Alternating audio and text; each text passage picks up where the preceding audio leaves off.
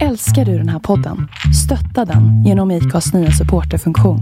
Det är helt upp till dig hur mycket du vill bidra med och det finns ingen bindningstid. Klicka på länken i poddbeskrivningen för att visa din uppskattning och stötta podden. Hej, det är Paige DeSorbo från Giggly Squad. High quality fashion without the price tag. Say hello to Quince. I'm snagging high-end essentials like cozy cashmere sweaters, sleek leather jackets, fine jewelry, and so much more. With Quince being 50 to 80% less than similar brands. And they partner with factories that prioritize safe, ethical, and responsible manufacturing. I love that. Luxury quality within reach. Go to quince.com slash style to get free shipping and 365-day returns on your next order. quince.com slash style. One size fits all seemed like a good idea for clothes Nice dress. Uh, it's a it's a t-shirt. until you tried it on. Same goes for your healthcare. That's why United Healthcare offers a variety of flexible, budget friendly coverage for medical, vision, dental, and more. So, whether you're between jobs, coming off a parent's plan, or even missed open enrollment, you can find the plan that fits you best. Find out more about United Healthcare coverage at uh1.com. That's uh1.com. Hello! Hörni, redovisning och revision, debet och kredit. Ja, det låter kanske inte så sexigt, men det är faktiskt fel. Fel, fel, fel, fel.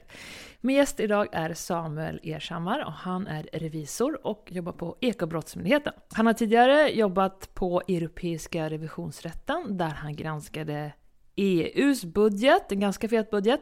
Så idag så snackar vi hur man kan hitta liksom fuffens bland de här siffrorna. Och som Samuel säger så börjar det oftast med en misstanke, kanske i ett personligt möte. Och det var så han upptäckte att det saknades 175 miljarder kronor i en viss budget. I första delen pratar vi EU och i andra delen pratar vi mer Ekobrottsmyndigheten. Det här är oväntat intressant, jag lovar er. Och hörni, snart är 15 000 som lyssnar på den här podden. Sjukt kul! Jag gör det här helt utan medel, så ni får supergärna hjälpa mig att sprida podden. Bläddra runt bland tidigare avsnitt också och lyssna efter något ämne som kanske intresserar er, förutom just det här med revision. Följ oss på Insta, Facebook och prenumerera på podden. Det här programmet spelades in innan jul, så när vi pratar Brexit så har det ju hänt en del sedan dess. Det får ni överseende med. Men nu Samuel Ershammar och sidekick är Tiane Niskala.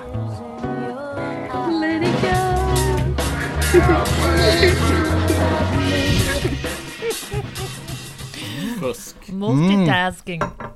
Det är bra, Tiane. Nu har vi, sitter vi här och det är ju fredag kväll. Jag skojar, det är inte Ja, fredag kväll. bara, vad är det? Det känns som det är fredag kväll. Ja, Nej men det är inte fredag kväll. Men det känns som det, för vi sitter här och... jag blev så lurad. Jag bara, ja, men då är det okej att jag dricker. Vi ska prata siffror idag. Mm. Mm. Revision. Revision. Ja. Det är jag, Samuel och Tiane, the sidekick från Norrbotten, som sitter här. Ti-Arne. Ti-Arne. Jag var Ja. tian. Vad säger du? Tian? Tian, ja men det är så jag kommer ihåg Tian? Ja men det var bra. det. Stavas ju så. Nästan. Det stavas inte Tian. Zlatan. Ja men jo. Ja, men jag tar det. Ja. Ta, Tia. okej.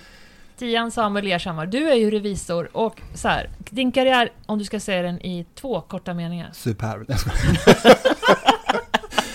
Min karriär, alltså min bakgrund. Nej men vad du, ja, Ja, men då kan jag nog säga att jag började inom redovisning och gick sen över till revision inom bolagsgrejen och sen gick jag över till offentlig revision och sen även EU-revision. Vad är skillnaden mellan revision och redovisning?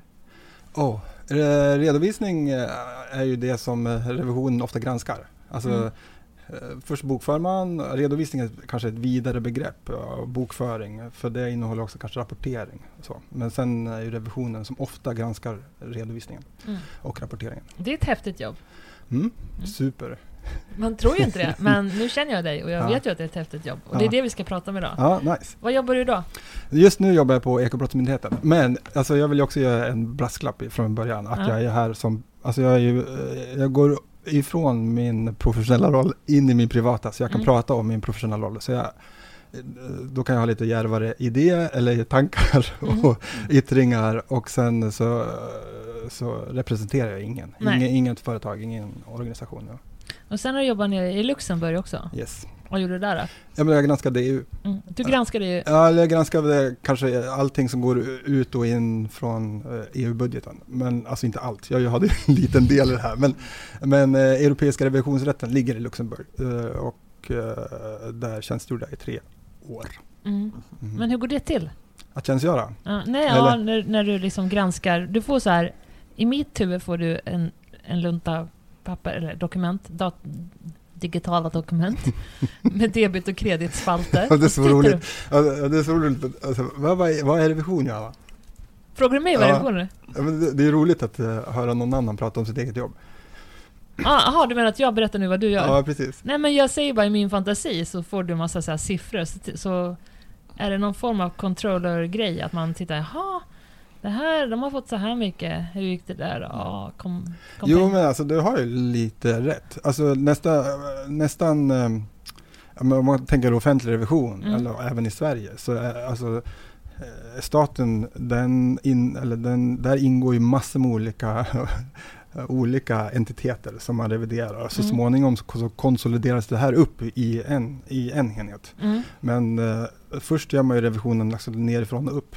Så först reviderar man ju, alltså om man tänker sig EU så har man ju då kanske sju institutioner, EU-institutioner. Vilka är det?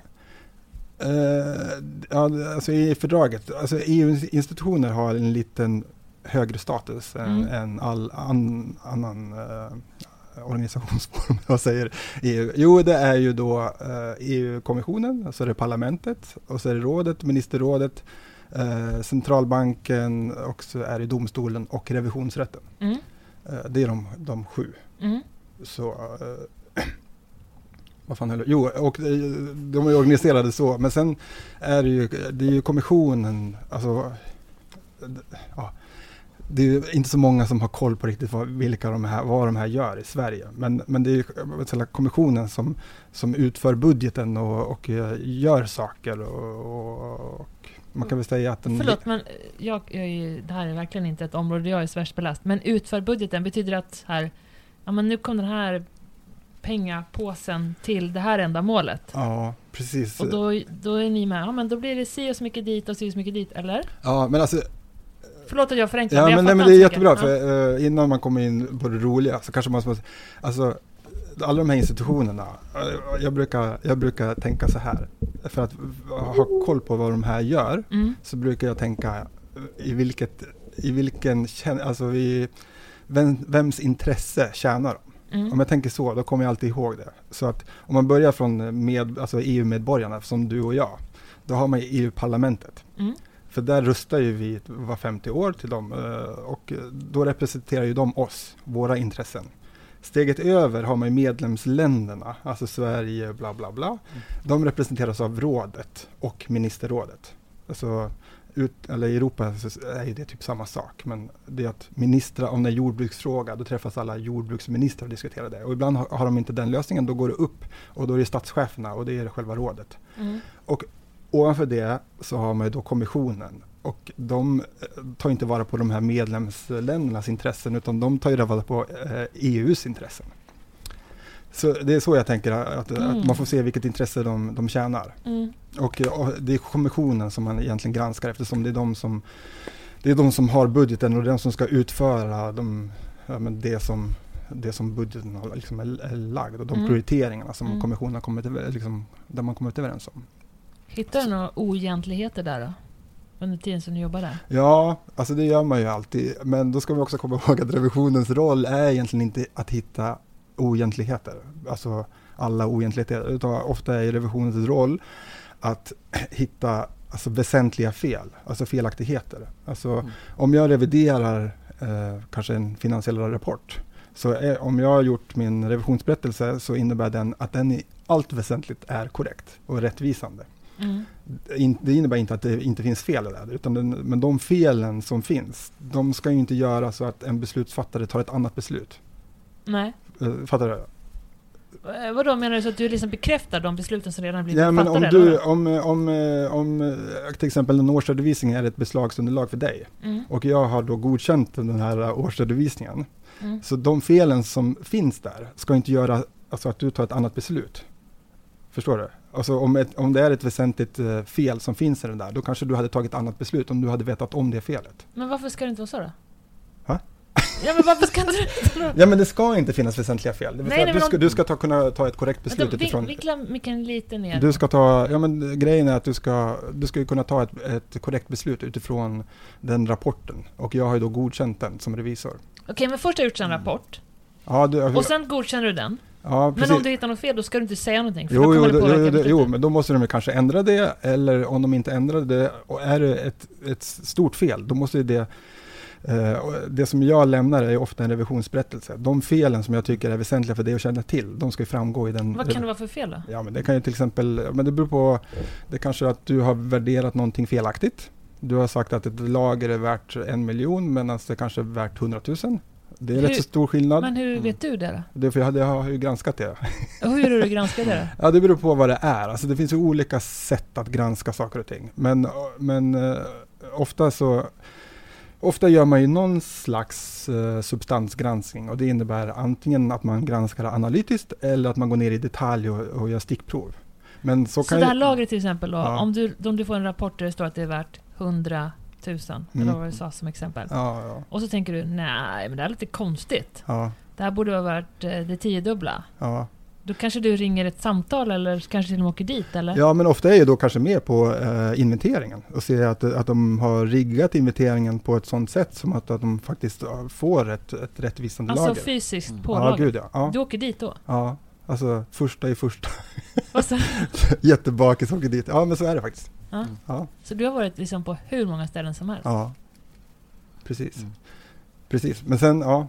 Och det, eh, och det måste man utifrån de internationella standarder man, man granskar efter. Så finns det vissa saker som man måste. Vilken Och- tid det tar? Ja, gud ja. Jag tänkte bara en snabb fråga om själva flödet när du får eh, den här rapporten eller budgetförslaget eller vad man nu ska kalla det för att eh, revidera det så att säga. Mm. Att är, om jag förstår det rätt, att din roll är att göra en revision på den före den går till, låt oss säga Johanna nu, som ska ta ett beslut Ja, baserat på det underlaget. Och Fint att när jag du- fick ta beslutet. och, Ja. när, och när du säger att du ska Liksom att det ska inte finnas något fel där så att hon tar beslut som är baserat på felaktig, Mm. felaktigheter. precis. Att du ser till att den är korrekt Mm. före hon tar beslutet. Mm. För att egentligen ta bort eh, vad ska man säga, risken att hon tar ett beslut, beslut baserat på felaktig Precis. felaktig information. Jo men så är det, alltså, så kan man ju säga. Inom bolagsrevisionen, jag, Mm. om du är ett aktiebolag och lämnar en årsredovisning, då är jag där innan årsstämman. Ja. Alltså eh, innan de tar beslut och, och, och har min revisionsberättelse färdig. Mm. Men om man går till exempel i någon svensk offentlig revision, alltså eh, om man granskar staten, Mm. ofta har de skickat in sina Nej, års... ja. Men att man kommer i efterhand då, då kan de inte ändra. Att, nej, det var precis det Ja. jag tänkte om egentligen. Att du är där egentligen före besluten tas baserade på det underlaget istället för att det är någonting som, låt oss säga, det är en budget som redan har använts och du ser till, du kollar att har den använts rätt. Att det inte är din roll utan du är där före istället för efter. Du Ja, ser till att jag- inte politikerna ger bort sig? Nej men alltså, jag fattar vad du menar. Men alltså, Mm. det är också, ofta revision är man ju alltid efter. Mm. Alltså, mm, eh, det är ju så, så det är. Men alltså, om, man tänker, om man tänker en års... ehm, eller om man tänker sig en årsredovisning som Mm. lämnas. Eh, Om man, bolag, eh, då går revisorerna innan den går upp på årsstämman och granskar den eh, och gör sin revisionsberättelse. Mm. Men i staten, en myndighet, ofta har de skickat iväg sin årsredovisning och då kommer vi efteråt. Mm. Och då blir det problem om vi hittar ett stort fel. Ja, men då kanske vi måste skriva om det felet i revisionsberättelsen för att årsredovisningen är redan inskickad. De kan inte ändra det här. Varför Mm. gör de så då? Nej, men det är att de har så jäkla tajt. Att, uh, en myndighet måste lämna sin, uh, sin årsredovisning, jag tror det är uh, ja, men 21 februari. Mm. Och, ja, men det är en och en halv månad de har på sig. Och vi har inte, alltså Riksrevisionen då har inte tid att åka runt och granska alla innan det. Mm. Så att vi har då till en månad till på oss. Så då, eh, på många myndigheter kommer vi då i efterhand innan de har skickat in det, eller efter att de har har skickat Mm. in det. Så är det. Men då tillbaka till eh, EU-revisionsarbetet. Vems sida står du på? Ja men det är också, alltså det är en jävligt bra fråga. Eh, jag står på de svaga sida. Nej. Såklart, såklart. Nej men eh, själva, eh, själva grunden för revision, en av de liksom grundpelarna för, för att, ja men om du som bolag lämnar en årsredovisning och den här kanske används av en bank för att se om, om de vill ge ett lån till dig eller att den kanske ges till en investerare som kanske vill investera. Istället för att alla de ska skicka sina och granska den här årsredovisningen så gör ju en person det som är revisorn. Mm. Så, eh, vad fan var frågan? Vem sida står Jo, på? just det. En av de grundpelarna då är ju att man måste vara oberoende. Mm. Så att eh, det är, den- det är liksom den viktigaste saken nästan, att en, en revisor måste vara oberoende. Och då kan man ju tycka eh, om bolag, man, får, alltså man skickar ju fakturan till den som man ska granska. Men det finns ju massor med, eh, så i, i de här standarderna man granskar efter så finns det massor med hur, att man ändå ska kunna vara oberoende och vad man måste göra för att vara oberoende. Så oberoendet är jätte, jättestarkt. Mm. Och det andra är också kanske tystnads, att man, måste, alltså man har en tystnadsplikt eftersom ja, det finns ju affärshemligheter men man ska ju också kunna få tillgång till all information. Så på Riksrevisionen så finns det mycket alltså, eh, som rör rikets säkerhet och som, som, som vi måste granska som kanske inte ska komma ut. Så man har en tystnadsplikt som är rätt Hur så... många kanoner har vi beställt från Ja, men Syrien? precis, Har vi ja, köpt, sålt det till Syrien? Ja, precis, ja, men kanske inte det, men det att det finns en Ja, men under ett berg så finns det en stor anläggning som, som ingen vet om. Eller, eh, ja, det kan alltså jättekänslig information som Mm. man får, måste ta del av men man kan inte berätta. Och den andra, är att man måste ha ju rätt kompetens Mm. att göra det här, annars faller ju allting. Men då vet vi att den finns under ett berg. Den I, fin, I Finland, eller i Danmark. Är det? Är det där berget i Danmark. Fågelfiskelen mittemellan. Ja. Men då kan det bli så här lite advokatdilemmat då att man, du, känner du ibland så här, ja men det här skulle inte jag vilja att någon åker fast för. Men så måste du vara professionell. Ja, alltså, alltså gud, om jag känner att jag inte är oberoende då måste jag avsäga uppdraget. Alltså då kan inte jag vara med. Nej jag förstår, för det Ja. blir en odemokratisk... För Precis. din roll är att vara en del i demokrati. Ja, demokrati. men om, om man precis, om man granskar staten, men det har ju faktiskt hänt så. Till exempel om, om jag eh, granskar en myndighet som jag kanske har, du vet, sökt jobb. Mm. Då är det inte så jättebra att jag granskar det.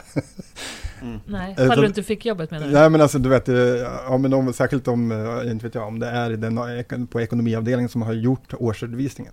Ja. Och då är ju liksom, ja, ja visst. Ja, men vissa saker kan man, ju, eh, kan man ju motverka genom att sätta in åtgärder. Men vissa saker går inte att motverka och då måste jag bort från uppdraget. Så så är det ju. Det är ju viktigt. Är det, håller alla på det? Ja, alltså inte alla såklart. Det finns ju, det finns ju uh, shady revision, Ja. revisorer också såklart. Cowboys överallt. Ja, precis så är det. Mm. Men alltså när man tänker på EUs ekonomi Mm. och så tänker jag på alla, oj, nu tippar min mikrofon, alla de länder som är inblandade. Mm. Alltså det måste vara sånt jävla liksom, härke av massa Mm. Jobbiga budgetar och tvivelaktiga redovisningar som Ja. ni hanterar. Jo, precis. Det var det jag var på väg att berätta om när jag var in på institutionerna. Men för, för sen, det finns olika sådär, nivåer. Och Mm. det är ju oli- de, alla ger ju sin, eh, sin årsredovisningen, eller sin årsredovisning. Och till sist så konsolideras det ihop till en. Mm. Men först gör man ju, granskar man ju alla de här. Så, så ja, det finns ju... Vad var frågan? Ska inte tagit det här kaffet? Vi ska inte dricka det här kaffet. Nej men alltså att det blir så att man måste bli nästan irriterad och chockad och förvirrad och bara vad fan är det här? Och liksom jättemånga liksom, röriga grejer att ta ställning till. Alltså alla länder är ju så himla olika. Ja, men så är det ju. Men det, det, det finns ju, det var ju det var på väg- att det finns ju ett riggat system, alltså från EU-budgeten. Men håller det då? Ja, men det hå- håller väl ungefär, men det är också det revisionsrätten ska granska. För att, om man säger så här, 80% av hela budgeten går iväg till medlemsländerna. Mm. Och sen är det myndigheter i medlemsländer som bestämmer vilka som ska få de här pengarna. Alltså det är ju ofta, de flesta pengarna går ju till alltså företag och privatpersoner eh, från, eh, från olika bidrag och, och sånt. Och då är det ju upp till medlemsländerna att bestämma vem och det är också de som då ska kontrollera att, Mm. att, det här, att, att de håller regelverken och gör det de ska till viss del. Och sen är det 20% av EU EU-budgeten där faktiskt kommissionen själva beslutar om vilka som ska få bidrag. Och då har också eh, såklart en kontrollverksamhet och att, att det här sköts rätt. De där 20 procenten är ju ofta så, eh, forsk, alltså forskningsbidrag och sånt går ju ofta från kommissionen direkt och inte via medlemsländer till Mm. exempel. Mm. Så i Sverige så, så då får vi ju, alltså, du skickar in en ansökan till någon myndighet, Mm. till Jordbruksverket eller eh, Vinnova eller någonting sånt. Och så beslutar de att du, om du får bidrag eh, eller inte och sen så rapporterar du till dem och de ser till att, ja, att du har tagit dem eller skickat in det som krävs eh, och har an- använt pengarna till det du inte får så, så kräver de pengarna tillbaka. Och sen är det ju Ekonomistyrningsverket i Sverige som har en, liksom en revisionsroll som är egentligen kommissionens förlängda arm kan man ju säga på att, att de gör vissa stickprov och kontrollerar att pengarna faktiskt har gått till det. Förlåt, det var Jenny Modin som ringde. Ja, stäng av. Ja. Nej. Att de pengarna gått till det de ska... Ja, att de, till de ska och att de är berättigade och, och det ena med det tredje. Mm. Och sen är det ju kanske revisionsrätten som, som granskar då i eh, Ekonomistyrningsverket att de har gjort det de ska och ha, hur har de gjort urvalen och ja, Mm. så det är, ja, men det är jävligt komplicerat men det är ju, Men tycker du att EUs budget eh, sköts bra? åh gud. ja men det, är, det där är jävligt klurigt för alltså, Du får bara säga ja eller nej. Ja. Det är ja eller nej fråga. Jag skojar ja men, Nej, då, är- ja men det är väl bra. Nej, det var en seriös fråga. Ja. Ja, alltså, för först, man lägger ju en flerårig budget där själva ramarna, alltså de stora ramarna läggs och hur Mm. mycket de stora rubrikerna läggs och hur mycket, hur mycket varje land ska få eh, varje år. Ungefär det, så 80 procent är nästan förbestämt. Och sen har man den årliga budgeten som är mycket, mycket mer detaljerad som, som läggs varje år. Så, så den budgeten är ju liksom ställd utifrån kommissionens då prioriteringar. Hur många jobbar med det? Ja men alltså inom kommissionen är det kanske 30 000 personer som jobbar. Ja. Sitt, var sitter alla? Sitter Ja. alla i sina hemländer också? Det gör de så. Nej men det är, ju- det, är, alltså det är ju jävligt intressant tycker, tycker jag. För om man, nu har vi haft, för inte så länge sedan, val till parlamentet där vi fick välja. Och så hör man på deras, ja men när de är utfrågningar så har de ju massor med idéer vad de ska satsa pengar på, bla bla bla. Alltså hur får ni råd till det här? Ja, vi, vi, eh, vi lägger ner eh, Strasbourg, att, att parlamentet inte ska vara där. För eh, parlamentet ligger i Bryssel, men det ligger också i Strasbourg. Så, så varje, eh, varje månad så tar alla sitt pick och pack, packar ner allting, bla bla bla, människor, pennor, datorer, kör långtradare till Strasbourg och så är de där i typ fyra dagar och sen körs det tillbaka. Och den här, det, det är så jävla mycket pengar som går till det där. Varför det? Jo, för att det står, det står i fördraget att parlamentet ska ligga i, ja, i Strasbourg. Eh, så att man kan inte, inte, alltså de är tvungna att åka dit och, och ha vissa saker. Wow.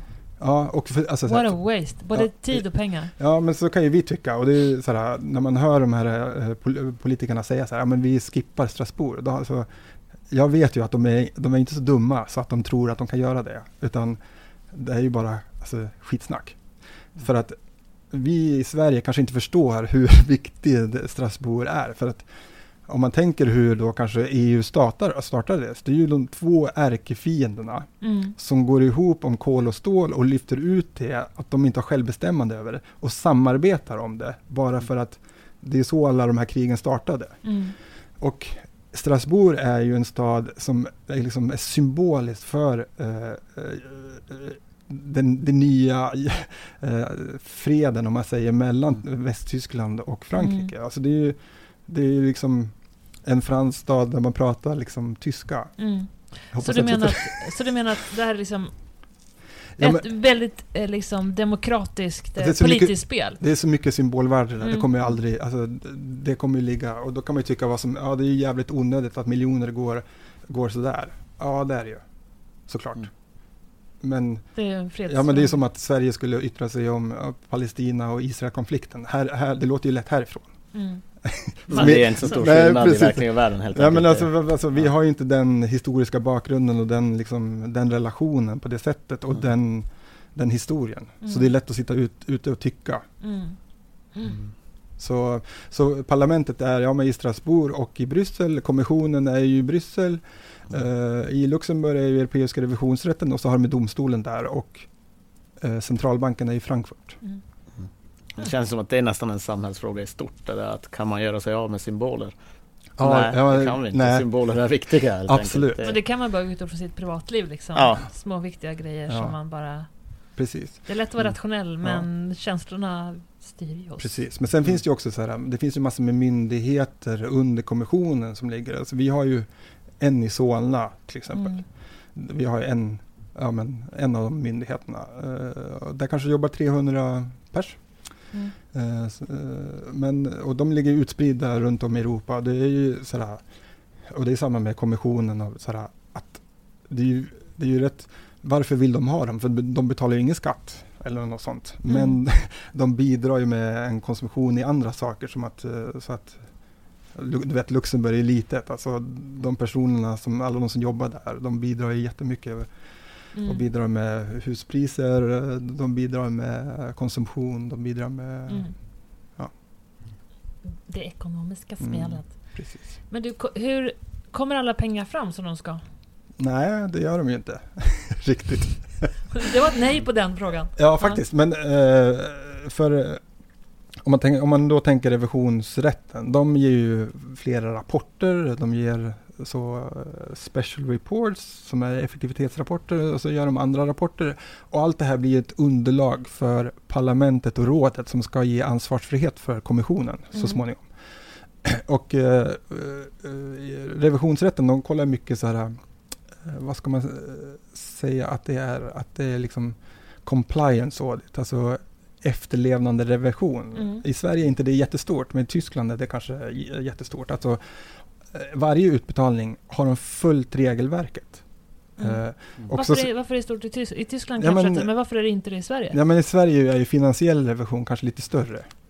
Och Mm. där, där i finns en liten compliance, eh, alltså om bolagen, man, man granskar ju om de har följt aktiebolagen till exempel. Det är Mm. ju en, eh, en efterlevnande revision Mm. på ett sätt och vis. Men finansiell revision är mycket större i Sverige. Det är inte så jättestort där nere. Mm. Att du vet att den där skulden är en långfristig och inte en kort. Är, Mm. I Sverige är det en stor grej men det kanske inte är jättestort där nere. Nej. Utan där är ju mer den här utbetalningen, har den varit enligt regelverket, ja eller nej? Mm.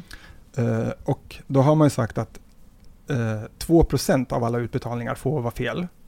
Eh, om de är under 2% då är det fine. Då ska ju då revisionsrätten säga så här, ah, men vi tycker att ni kan ge eh, kommissionen ansvarsfrihet. Mm. Det har, det har aldrig hänt typ. Mm. Utan Vänta, ofta, det har aldrig hänt att de nej, ofta ligger felen på minst 6% Mm. eh, ungef- ungefär. Vänta, generellt sett? Ja, alltså 6%, ja, man kan säga så här, då, om, jag, om jag generaliserar, att 6% av alla utbetalningar är fel. Mm. Eh, och då ska egentligen inte kommission, eh, kommissionen få ansvarsfrihet från den delen. Mm. Men det är ju typ Sverige, kanske England, Holland som, som röstar emot att de ska få det. Eh, ofta, de får ju alltid ansvarsfrihet ändå. Varför det? Jag inte vet jag. För att det inte finns någon annan sätt att göra det på eller? Ja, jag vet inte. Alltså, Vilka grejer är det som... ja, men det, alltså, det har, alltså kommissionen har fått gå, jag tror att det är en gång och det är 1999 och jag tror att det är Inga-Britt Ahlenius eh, som eh, eh, ligger, ligger, hon gjorde en granskning från parlamentets sätt. Om, de gjorde en granskning av kommissionen. Ja. Huruvida? Ja, men och korruption bland annat. Eh, Vänta, vad var det hon drev på nu igen? ja, Riksrevisionen bland annat. Nej, nej, men vänta. FN. Ban Ki-Moon. Nej. Nej.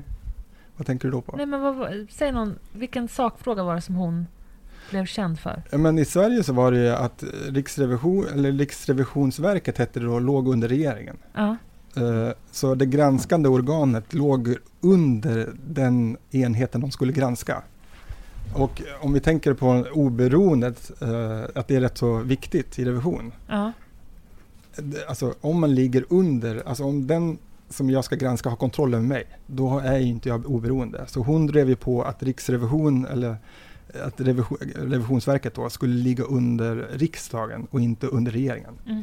För om det ligger under regeringen då skulle du kunna minska vårt anslag för att du inte vill bli granskad. Men det var ju, det, för då var ju Socialdemokraterna emot det och det Mm. var en jättestor eh, grej. Men sen eh, och, och även då har hon ju granskat kommissionen och det är den enda gången de fick gå. Mhm. Eh, och sen har hon ju varit... eh, Är hon din idol? Nej, men hon är väl eh, lite av en guru. Hon har ju gjort jättemycket, men hon, hon blev ju liksom chef över internrevisionen på FN Mm. och skrev ju om Ban Ki-Moon att han, eh, ja men du vet, Nej, jag kommer inte ihåg. Det är en rätt, rätt skarp kritik som hon kom med. Vad var det? Berätta, jag kommer Ja, inte men ihåg. hon är häftig för hon, eh, hon eh, viker sig inte. Det är väl jä- jävligt bra egenskap. Vad var det hon skrev, skrev då? då? Ja men att han, ja men Ja men Ban Ki-Moon, eh, han var väl tillsatt för att han var tillräckligt mjäkig för att USA skulle kunna göra vad man ville med honom. Liksom. Men att det inte fanns, ja men ja, jag kommer inte Jag kommer inte ihåg. Men, bara, Eh, Men hon hade rätt skarp kritik och Mm. det är ju liksom, ja men alla de ja, korruptionsgrejerna som finns inom FN och alla de Mm. anklagelser som har kommit, som, de grundar sig i en kultur eh, där man inte liksom eh, blir ställd till svars för det man gör på något sätt. Mm. Jag hoppas att jag sa det där rätt. Ja, det, det kan, om man vill får man ju kontroll-googla, Mm. men det här är inte P1. Nej. Men eh, kan man... Oj, nu river du det här stället. Det är en häftig och jävligt viktig roll att Mm. kontrollera eh, ett sånt enormt maktmedel som the cash. Liksom. Ja men ja, så är det ju. eh, Alltså, eh, ja, att, att revidera, alltså om man tänker bolagssidan, den privata sidan så har man ju en viktig, det är en viktig kugge i själva, i liksom vår, vår kapitalism om man kan kalla det så. Det, det var klart där, för det låter när man flyttar. Ja, precis. Eh, ja, Mm. så, eh, men sen om man tänker sig den offentliga revisionen, ja men det är väl jätteviktigt att vi ser till, eller liksom vi ser till, men att vi granskar att våra skattepengar eh, liksom används på rätt sätt och att, att, att, att, de, att, att det är ordning och reda liksom. Mm. Att det är sunda, sunda finanser och att, att, att, att de används så som det är tänkt. Men det är ju ganska komplicerat, på tal om din nuvarande yrkesroll inom Ekobrottsmyndigheten, att det är så mycket som ändå är lagligt. Ja, precis. Men ekobrott, där har man liksom, ja men där har man ju en, man ju som- en lite som- annan roll. Ja, då. men, ja, okej, men, men som medborgare studsar man ibland på, men hur kan det vara så här, hur kan det vara så här? Och sen Mm. är det så himla mycket som man får göra. Och det, man, alla de här företagen har ju jätteduktiga advokater som hittar alla små kryphål och Mm.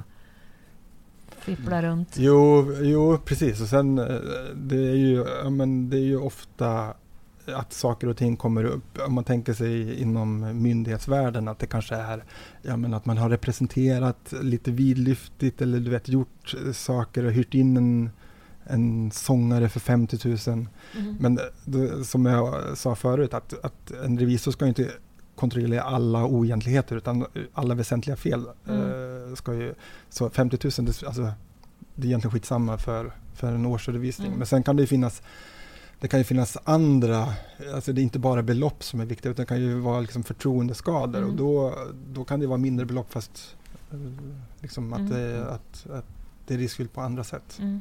Förlåt, jag får ett litet minne här. Vadå? Kommer du ihåg när vi var i Portugal? Och hon som sjöng Fado. Ja, Kommer du ihåg det? ja vadå? Alltså nu pratar vi om hon eh, surfinstruktören. Nej? Förlåt. Jag Ja, vänta hon det här? Nej. Just det, ja. När jag kom, den Så- kvällen jag ja, kom. Ja, ja, Ja. Så här jag berättade på Fritiana. Vi bodde ju nere i Portugal. Ja, vi, jag och Kalle bodde i Portugal, så kom en massa folk ner. Mm. Och sen så skulle vi hyra in en... Vi hyrde in henne, en fadosångerska. Ja. Det var den här kvällen jag kom. Ja. Och hur som helst, vet du fado? Mm. Och hon sjöng, och så kom hon och med sina två trubadurer. Ja, just det. Sorry, jag har ingen bra storyteller för det här är så jävla roligt minne. Det här är en av topp fem roligaste situationerna i hela mitt liv. För vi Ja. var ganska många. Ja. Och det var ju liksom du och Gustav Ja. och Kalle och ganska många. Du kanske tycker det är helt okej med Fado, men ganska många inte. Hon hade åkt från, precis landat med ett plan i Portugal. Eh, och på planet hade hon, det här, ja, man får inte skratta åt det här, men då hade hon, hennes kompis hade blivit mördad. Och så hon hade...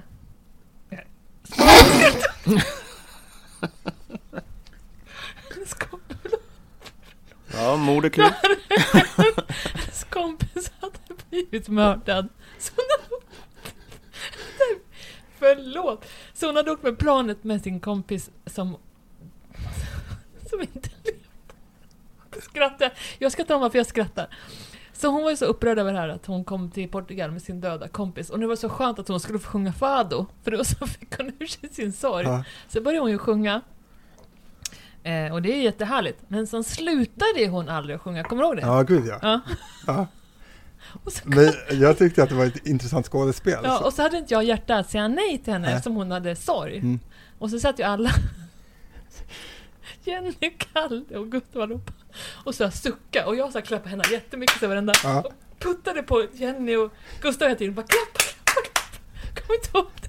Jag ska inte Men säga på... vadå, hade hon, hon den Det är döda, sant. ja, men döda var inte med på planet? Va? Va? Nej, Mm, det är hemskt. vad dog hon på planet? Nej, nej. Nej, det var en kista.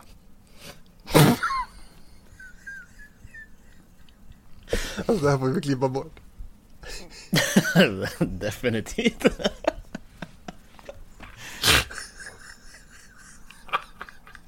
Åh gud. Alltså. Ja, alltså hur kom vi in på det här? Du sa, du sa att någon hade hyrt en sångerska för 50 000. Ja, just det. Typ av Fado. kommer att betala mycket pengar på den här kvällen också. Ja. Johanna, gud vad det är oseriöst. Var var vi nu någonstans? Nej, ja. Jag kommer, jag kommer inte riktigt. Men, alltså, men det är lätt att tro att, ja, men som att vi börjar, att revision bara är siffror. Mm.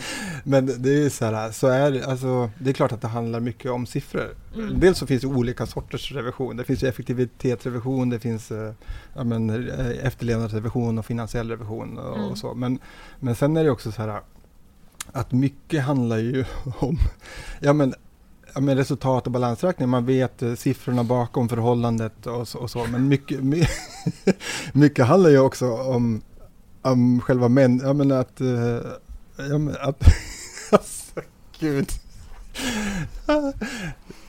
Ska jag fortsätta? Ja, kör på. ja, men det, det handlar mycket om att förstå män, för människor. Alltså de, Mm. de, de, de felen som jag hittar, de har ju off, alltså nästan alltid ett ursprung på ett mänskligt möte. Om man intervjuar liksom, eh, nyckelpersoner i en process, en viktig process. Eh, Till exempel, vad kan det vara? ja, men inte vet jag, löne, löneprocessen. Mm. Alltså, lön är en, en, stor, en viktig del i resultaträkningen säkert. Mm. Och, och istället för att man då ska granska själv allting så kan jag, jag granska att du som organisation har en bra intern styrning och kontroll. Så att då, då testar jag liksom eh, dina kontroller, om de funkar. För då, då behöver inte jag göra så mycket, då kan jag li- förlita mig på att, att din, din struktur inom den här organisationen tar hand om stora fel. Men, Men hur, hur kan du märka det då, genom att bara prata med någon? Nej men det, först måste man ju kolla så här, intervjua folk som har hand om den här processen. Eh, hur har de riggat det? Har de kontroller? Hur dokumenterar de de här kontrollerna? Och vad kan du märka då? då? Ja men, eh, Alltså om du skulle märka något som är fel, men säg jag- så här med lönekostnader, vad är det du märker ja, då? men jag märker ju rätt så snabbt om en person vet vad den pratar om, använder den rätt terminologi, eh, inte riktigt vet vad saker och ting betyder och liksom, om jag frågar om en sak så börjar de berätta om annan. Ja men det kan också vara så här att, att den blir nervös. Eh, vissa personer blir lite aggressiva eh, och då kan det bero på att man inte har, alltså att man känner att man inte har så stor kunskap av det, det som man borde ha kunskap om. Mm. Men det kan ju också vara att man försöker dölja vissa saker. Vadå, som du säger, Så jag, jag går ju alltid in och spelar lite dum. Är det så? Ja men såhär, Åh, eh, berätta, hur börjar det här processen? Så berättar de, så ställer jag dumma frågor. Och så, så beroende på hur de svarar så går en flagga grön eller röd. Liksom. Mhm. Och är det, är det för många röda flaggor så, så vill, då går jag vidare i min granskning. Liksom. Mm. Men det är nästan alltså, uteslutande, det är ofta där det börjar. Mm. Om jag märker att någon inte riktigt är säker på vad den håller på med eller ger mig fel svar eller eh, Ja. så, så då, då åker eh, Ja, det är ett varningsflaggan. steg så att säga som kommer efter att du har liksom gått igenom papper och siffror eller Ja, alltså innan jag kommer till dig och intervjuar Mm. dig så har jag gått igenom alla, oftast alla interna styrelsedokument. Som Mm. Så jag kan ju rätt så mycket om den här processen. Ja. Eh, men ofta så, eh, som jag sa, så brukar jag ofta eh, låta det, alltså så att jag inte vet riktigt vad... Mm.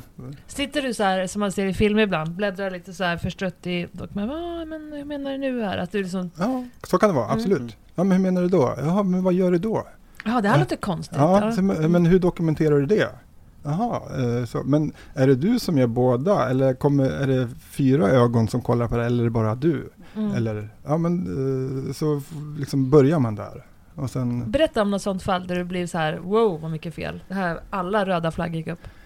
Alltså du behöver inte nämna Nej, vem det eller blir, men, så, men, precis. Eh, men ja, ett exempel. Ja, så men jag, eh, då när jag kommer till den här organisationen så, eh, så, så är det vissa regler som, som gäller här, som inte brukar gälla. Och bland annat är att eh, det sägs till mig då att jag, att jag ska typ eh, boka ett möte med den här personen eh, i förväg. Alltså vanligtvis om jag hittar någon, eh, någonting som jag har frågor om så går jag till den personen så här, du, var det här? Men i det här fallet så var jag tvungen att typ eh, boka ett möte med den här personen. Via en sekreterare eller? Nej, nej, via den, men den Ja. ville ha i förväg. Så här, och så brukar det inte gå till. Mm. Och sen när jag började läsa om, om det här så jag bara, det, alltså det är lite konstigt. Jag fick inte att gå ihop. Och då skickade jag ett mail till den här personen. Mm. Och då efter några minuter så kommer den här personen in i det här rummet som jag sitter och så bara, ah, Samuel, vem är det? Ja, det är jag. Ja, så, jo, jag tänkte den här posten här, jag tänker att det borde vara så här. Men jag får inte riktigt att gå ihop. Eh, Och då blir den, här personen som ansvarig för det här, ja men lite ag aggressiv. Eh, inte aggressiv, men den säger så här, jaha, har du läst vårt bla bla dokument? Eh, nej. Precis, det var det jag tänkte. För Ja, då så skulle, typ såhär defensiv. ja, verkligen. ja, så då, skulle du inte, då skulle du inte frågat sådär om du visste Mm. det här. Okej, så får jag det där dokumentet skicka till mig och så läser jag det. Och så är det exakt så som jag har berättat till den här som jag trodde att det var. Vadå, det står typ så här... Det är exakt som jag säger så här, jag trodde att det var så här. Ja, Och då säger hon, då har du inte läst vårt dokument. Och där står det då exakt så som jag trodde att det var. ja. Så då börjar jag, ja, men då skicka, får jag skicka ett mejl till. Du, eh, den här posten har inte rört sig som den borde. Eh, eh, vad säger men så här, då, varför? Menar du rört sig som det borde, det har kommit, åkt in och ut mer pengar eller? Ja, men den här, alltså den här posten, via, via en enkel överslagsräkning Mm. så ser jag att den här posten borde inte vara, den borde vara på ett mycket högre belopp. Mm. Alltså gigantiskt mycket högre belopp. Mm. Och den är inte det. Mm. Och så säger Det jag, ja, saknas pengar helt enkelt ser du, eller vad? ja, eller då kan man säga, ja. eh, Antingen saknas hu- pengar eller så är ekvationen fel. Ja, och det är ju flera hundra miljarder vi pratar Oh my god! om. Oh, shit vad man blir nyfiken på att veta vad det här är för. ja, och då säger den här personen att Flera hundra miljarder Ja, men hon, sk- ja, men hon skriver då, eh, eller hen, hen skriver då i stora versaler, det beror på det här. Så jag bara, ja, ja, men om det är så så borde det bli så här. För, eh, Ja. ja. då blir det helt tyst. Och så hör jag ingenting för resten av dagen. Så när jag ska gå så kommer den här personen så bara, ja, du, eh, det är som du sa, alltså, det, är inte så, det är inte så enkelt som du tror. Nähä, nej men eh, du vet, ja, men ta reda på hur, eh, varför det inte är som jag tror och sen pratar Så eh, går det här, det är så det börjar. Jag märker att hon, hen inte riktigt förstår vad den, ja. vad den håller på med och blir jävligt nervös. Och, Han. Och så, ja, han. Eh, så, så kan det ju börja till exempel. Och Vad hände med den här historien då? Ja men den drog ut jävligt mycket på tiden. Men det, det, var, det var nog uppe i 220 miljarder men blev 175 miljarder fel tror jag. 175 miljarder fel! Mm. Alltså, Pratar vi kronor eller euro? Ja, kronor. ja, alltså, vart var det här någonstans?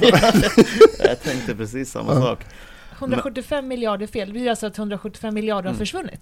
Eller tillkommit då på grund av det här. Ja.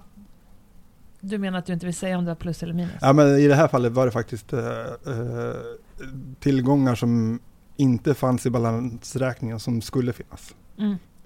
Att det saknades pengar? Ja, det saknades tillgångar för 175 miljarder. Och var hade de tagit vägen då?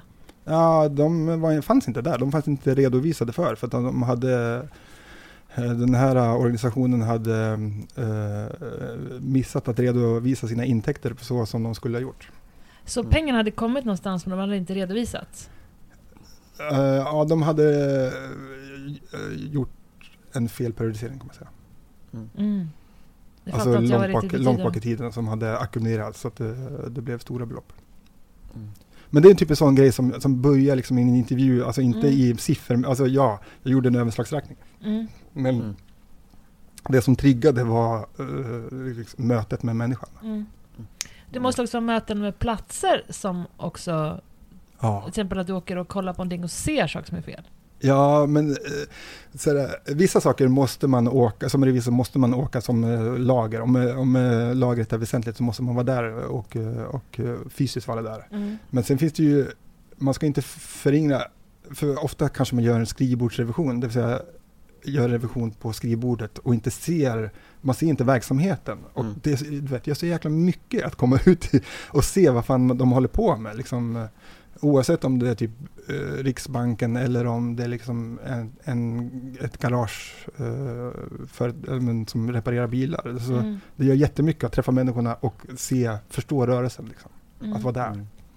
Så, Men berätta någon gång du har kommit, du, du tror att du ska komma och titta, titta på ett garage. mm. Och så står det inga garage där.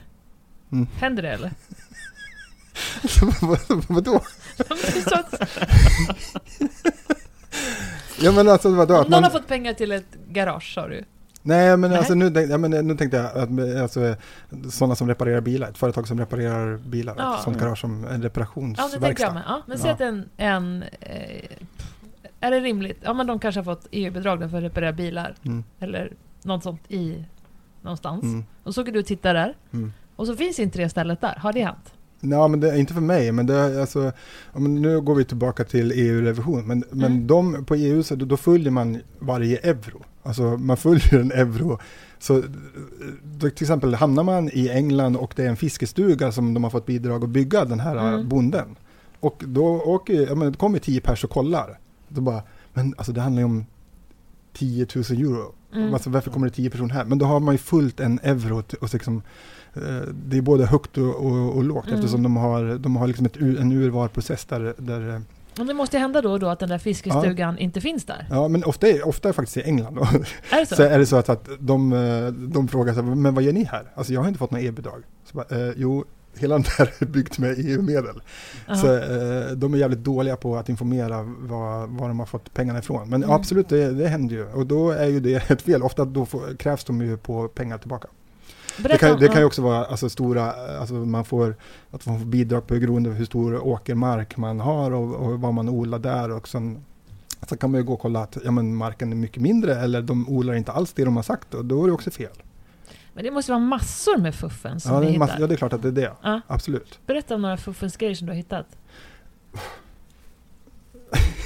Nej men eh, det är ju, jag vet inte riktigt hur mycket jag kan Får gå in berätta. på men det, det, visst det förekommer. Eller så här, berätta grejer men så kan du ge något exempel som är snarlikt så du ändå inte berättar vad det är. Ja men men vi det, fattar är- det är grejen. sådär, det är jävligt, eh, det- är också problem, eller jag vet inte om det är problem, men i, i, i Sverige, till exempel om en myndighet inte gör av med sitt anslag utan har massor med anslagssparande, det vill säga att har kanske snålat eller varit jävligt försiktig med sina pengar, då ses ju inte det så jättepositivt av regeringen, för de vill ju att pengarna ska arbeta. Mm.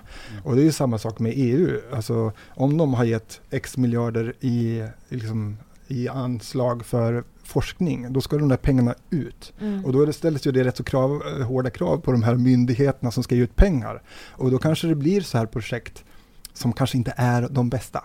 Men det är ändå de bästa av det som finns. Och då kan ju pengarna liksom gå, eh, gå dit ändå.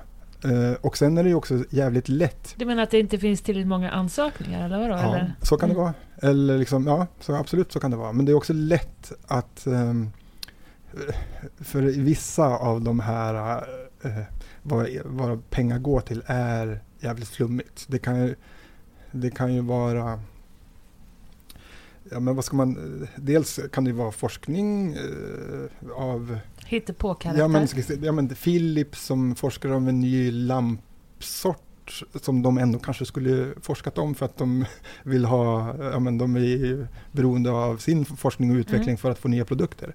Men det kan också vara, ja men Erasmus plus-program som går till att unga ska möta andra unga i Europa. Man bara, alltså du vet det är så fluffigt så Ja. att man kan hitta på vad som helst inom det där. Mm. Och så kan, så kan man ju faktiskt också fixa alla de här dokumenten som ska skickas in utan att behöva göra, egentligen göra någonting. Och det är ju jävligt svårt att hitta det där fusket. Det hittar man ju liksom inte. Om alla dokument ser ut att vara riktiga och allting, de svarar bra på frågor och man gör vissa så är det svårt.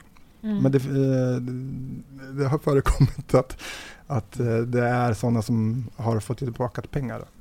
Mm. Och det ja, men det händer också i Sverige. Mm. Faktiskt. Men Vi är om, inte man, om man skulle kunna lägga om den frågan lite grann som Låt oss säga att den revisionen som du och dina kollegor stod för, Mm. om ni inte fanns där, Mm. vad är som det värsta tänkbara scenariot? Ja, men eh, för, för det är ju, alltså, High Chaparral. Ja, men verkligen. Mm. För, för i och med ja, men Riks, Riks, Riksrevisionen bildade också att eh, eh, revisionsrätten bildas så har man ju granskat vissa saker och det blir ju faktiskt bättre och bättre år Mm. för år. Så eh, bara i Sverige så har ju, alltså, om man jämför myndigheternas ordning på liksom, eh, sina processer, sina dokument så är det ju, alltså, det håller ju jät- de är jäkligt duktiga myndigheterna att, Mm. att göra rätt. Och eh, det är ju mycket också på grund av revisionen, för eh, om vi hittar någonting så, så rapporterar vi om det och då får de stå för svars till regeringen. Mm. Om man jämför då till exempel med kommuner som inte alls, alltså Riksrevisionen får inte granska liksom, kommun, kommunerna är ju rätt så självbestämmande då. Mm. De har ju sina revisorer men de kan ju också vara anställda av kommunen. Vet, om vi tänker det här oberoende och, och, och där. Och där är ju inte, alltså, ja, men nu pratar jag som en privatperson, men min, min känsla är väl att det inte är samma ordning och reda i kommunerna som i staten. Mm. Nej, men de, då har de inte alltid råd att hålla, Ja. hålla lyset tänt i kommunhuset heller. Ja men alltså, men Göteborg eh, till exempel som blev granskad, där framkom det ju rätt så mycket och, och jag tror inte att de är ensamma liksom.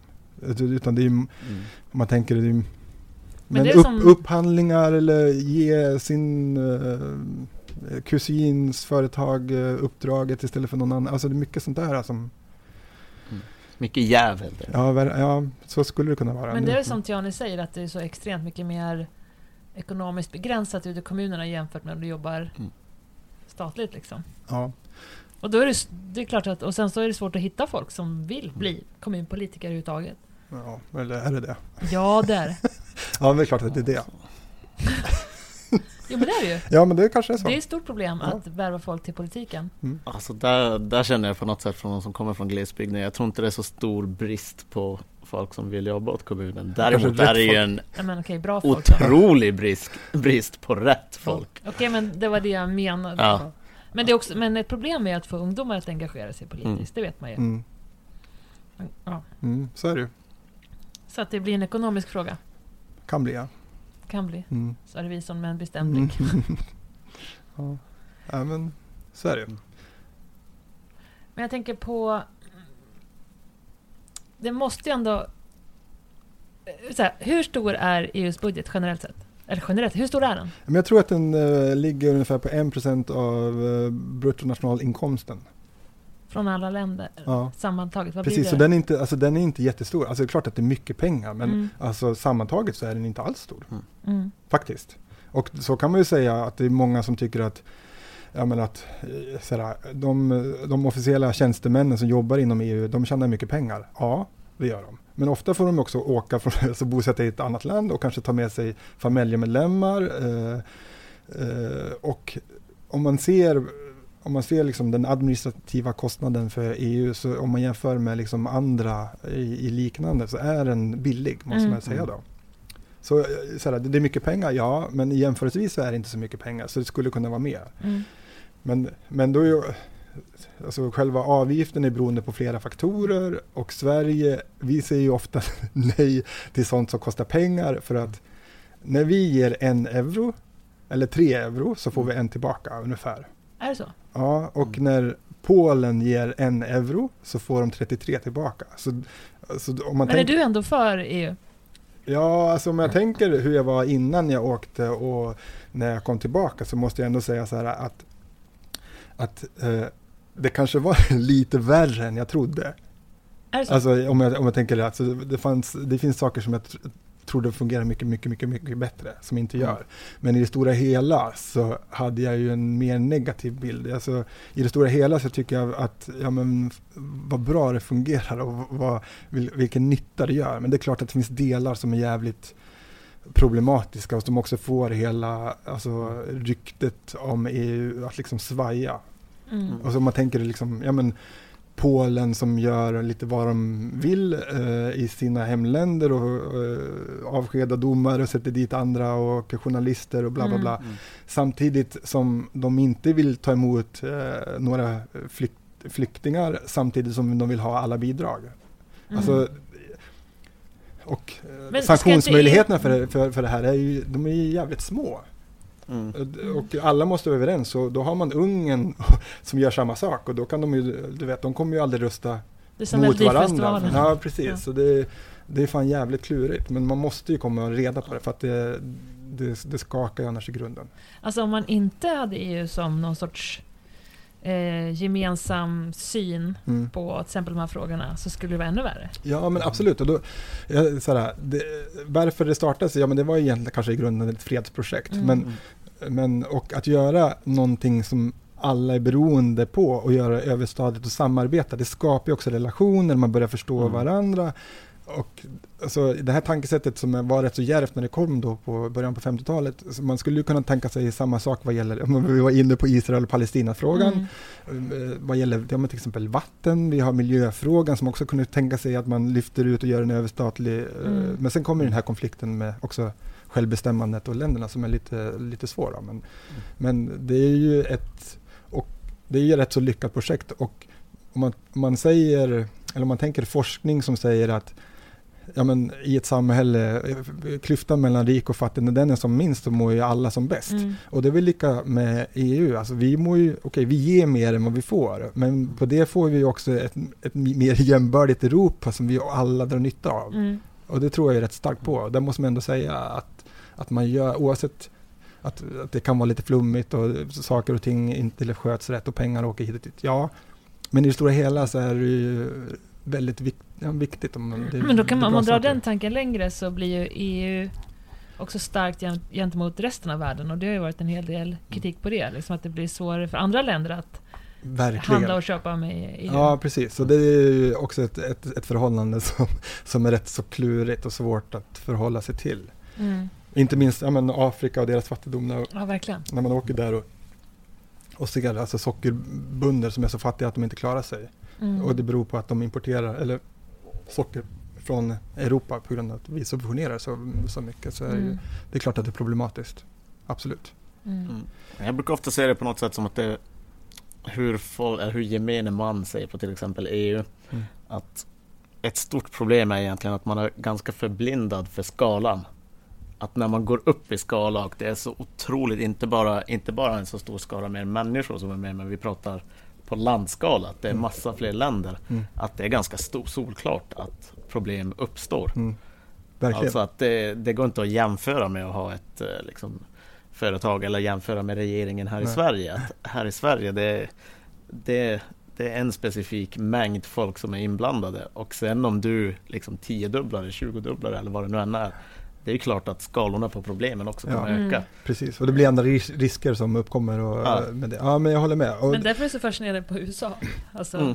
Som har precis den problematiken att de ens kan vara en nation. Ja. Ja, men, det, men det är också, men då kan man tänka att den här utvidg, utvidgningen som, som skedde 2004, där de här, bland annat öststaterna kom med, Mm. alltså den gick ju jävligt fort.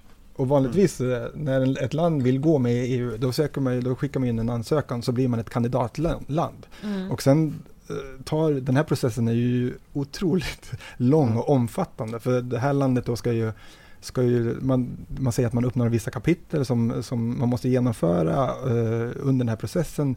Och det kan, då måste ju till exempel det här landet ha den lagstiftningen som krävs för att, att eh, det ska vara enligt EU. Och, Mm. och det måste ha en sund finans och det måste vara, men vissa saker måste uppkomma. Och det är ju det som, eh, the leverage här är ju någon som söker in och man kan säga, ja men uppfyll det här. Mm. Sen kan vi börja snacka om det här. Ja men Mm. uppfyll det där. Och det gjorde man ju, alltså den här processen gick ju jäkligt snabbt. Så att om man tänker pung, äh, pung, pungen, pungen och Ungern, Polen och Ungern, ja men det kanske, man, det kanske gick lite så snabbt då. Mm. Så att, eh, att eh, nu har vi, nu, och Sverige var ju jävligt drivande, alltså Göran Perssons eh, regeringen var jävligt drivande i, Mm. i, att, i utvidgningen där. På pungen och ungen. Ja, och det kanske, ja men med facit i hand så kanske gick det lite snabbt. Så nu har vi andra problem på grund av det där. Samtidigt så kan ju EU också vara ganska hårda. Vi ser om man kollar på England och hela Brexit liksom att ja, Turkiet eh, ansöker snart. Mm. Men De de har med, men ha- vad, de har ansökt i typ 25 år Ja. Mm. och Ja, inte tagit ett steg närmare för att Jo men de har tagit, de har ju upp- upp- uppfyllt de vissa kapitel. Ja men samtidigt så är huvudkraven på något sätt Ja. har de inte rört på. Det spelar ingen roll om de kommer närmare på andra ställen. Men de kommer ju, de kommer ju aldrig, alltså, de kommer ju aldrig komma med, tror jag. Ja men åtminstone om, alltså den, det, är ju, det är vissa krav som är så, hur ska man säga, att det spelar som ingen roll om de ändrar fotnoterna på vår kravlista om huvudpunkterna inte, inte uppfylls. Då Nej. kommer de inte komma med. Verkligen. Och Mm. ja, Nej, så är det ju. Mm. Om om också om man tänker sig Brexit så, alltså, där har ju faktiskt EU varit jävligt enat på ett sätt som man kanske Mm. inte skulle kunna tro. Ja, men fattas bara. ja. Men så, precis. Det, för jag var ju faktiskt då där när hela den här grejen var.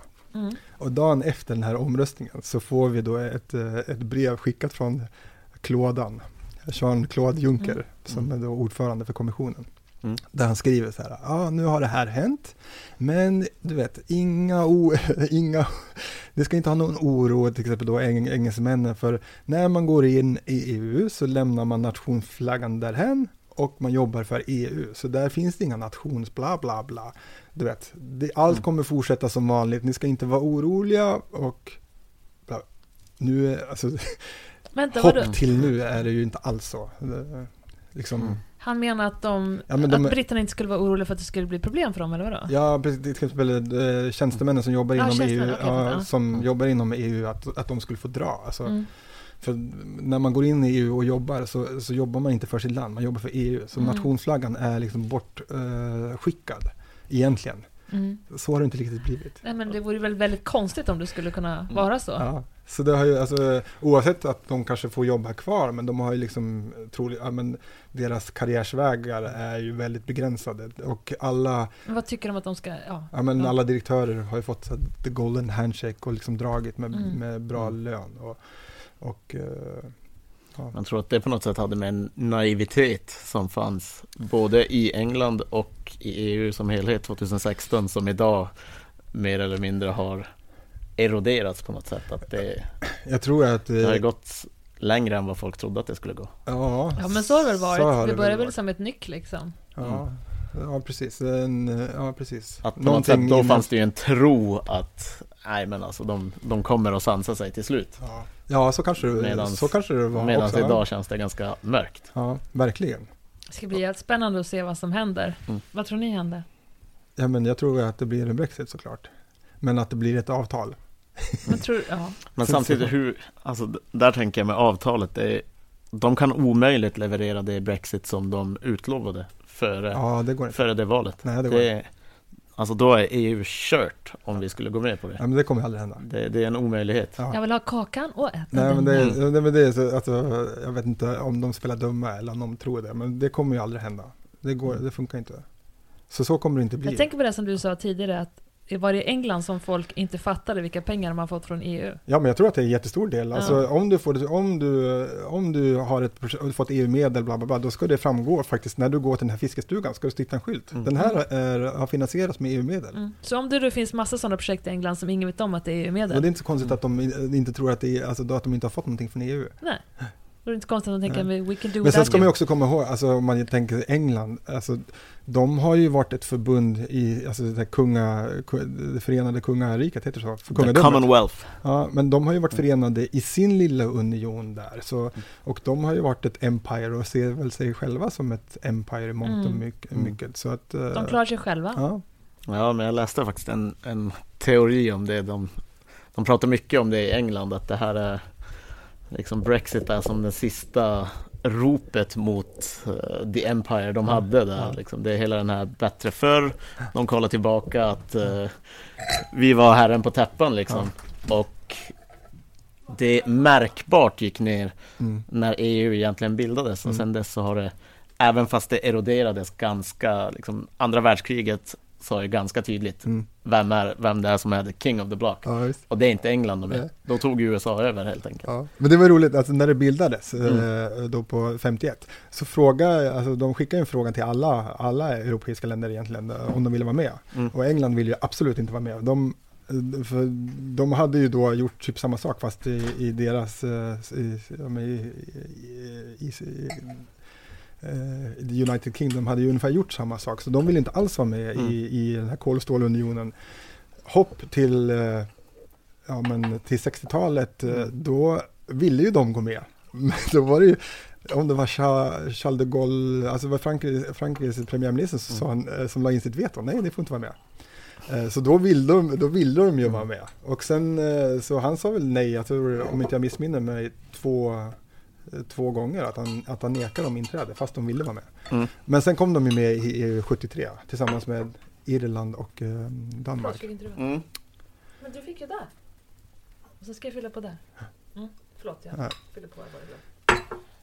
Ja, nej men alltså det är, det är superintressant tycker jag om alltså England och the Commonwealth i övrigt liksom i Nu har jag, är jag ganska nyligen hemkommen till, till Sverige från att ha bott i Irland i några år och, och vad som har varit ganska lugnt Mm. sedan the Good Friday Agreement Mm.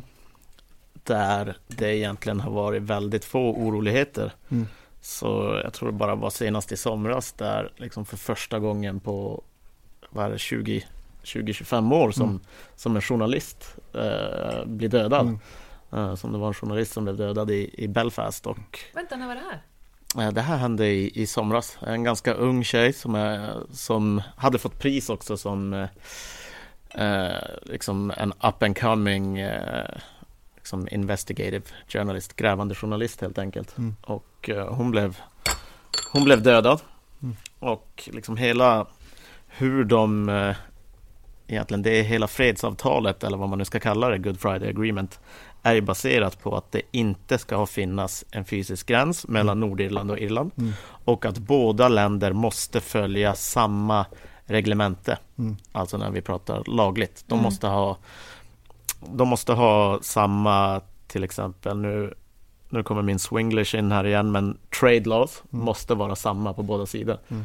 Och problemet idag är ju att Nordirland tillhör ju England. Mm. Så om de går ur EU Mm. Då måste upp en fysisk gräns Mm. och helt plötsligt så kommer de ha olika lagar. Mm. Och då är ju fredsavtalet Mm. upprivet. Mm. Och det ser man redan nu och framförallt irländarna är ganska de som, speciellt den äldre, generationen som, som var med när det var som Mm. värst helt enkelt. De, de är extremt oroliga. Att eh, liksom om, om den fysiska gränsen kommer upp Mm. då, då kommer det bli ett mer eller mindre ett krig igen. Mm, Ja, det. det är alltså, men eh, du och jag Johanna, vi är ju så gamla så vi... eh, Men på riktigt, det var inte så jävla, eh, jävla länge sedan det var... Nej, verkligen inte. Jag var ju där och tågluffade 90... Vad kan det vara? 95, 96. Då kom mina föräldrar och var så här, nej du kan inte åka till Belfast liksom, för att det är Mm. farligt. Verkligen. Såklart åkte jag dit ändå för att Ja. det var helt trevligt. Men ja, nej det är inte så länge sedan. Ja, men det, är, det är ganska galet när man, när man tänker på det. Liksom. Jag kommer ihåg, jag bodde, bodde med en snubbe som heter Gary som var halvirländare och halvsvensk och hans, eh, hans farsas sida är irländare då, och de är från Belfast. Och liksom vad hans farsa och farfar, de historierna de berättade, det är, det är helt galet liksom. Hans, eh, liksom hans farfar då var handlare, alltså hade en klädbutik. Mm. Och han åkte ofta över både till England men även till Irland för att handla. Till exempel till Irland när det kommer att handla om eh, när det kommer till ull. Mm. Så allting som var, som var gjort av ull var billigare i Irland då. Mm. Så han åkte ofta över och han berättade alltid att han, han hade två pass. Och han var tvungen att bara känna igen, läsa av på gränskontrollanternas dialekt.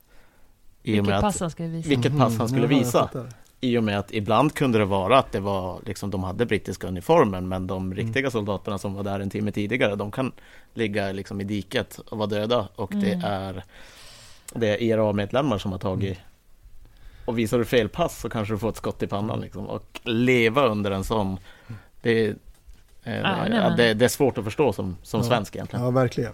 Ja, precis. Eh, eh, precis. Jag, Mm. Det var jag inne på förut. Men, men det, det, blir, det blir spännande att se vad som händer. Vad som händer efter valet och vad som, vad som kom, kommer hända. Mm. Alltså EU har ju, har ju liksom varit eh, union eh, i, i, i sitt förhållande till, till England. Men de har ju också varit eh, väldigt tillmötesgående på tidsfrister som har förlängts och försöka faktiskt att få till ett avtal som Mm. Och så att lösa ju- just den där gränsen. Ja, men för att EU, alltså, EU måste ju ha en, alltså, en, en gräns för sin, för sin inre marknad. Alltså det måste ju finnas. Och, och det är det här problemet som inte riktigt går ihop. Mm. Så ja, Ja, det ska bli... Det känns ju som att det är ett olösligt problem nästan, men... ja fast det är det ju. Alltså, ja, Ja, jag men tror bara inte- för att alla håller sina Ja, positioner. precis. och då tycker jag att EU sköter det här bra. Men precis, men i, i och med att, eh, att, eh, att deadline kommer närmare och närmare så är ju folk också eh, eh, mer eh, benägna att, liksom, att göra vissa tillmötesgåenden. Mm.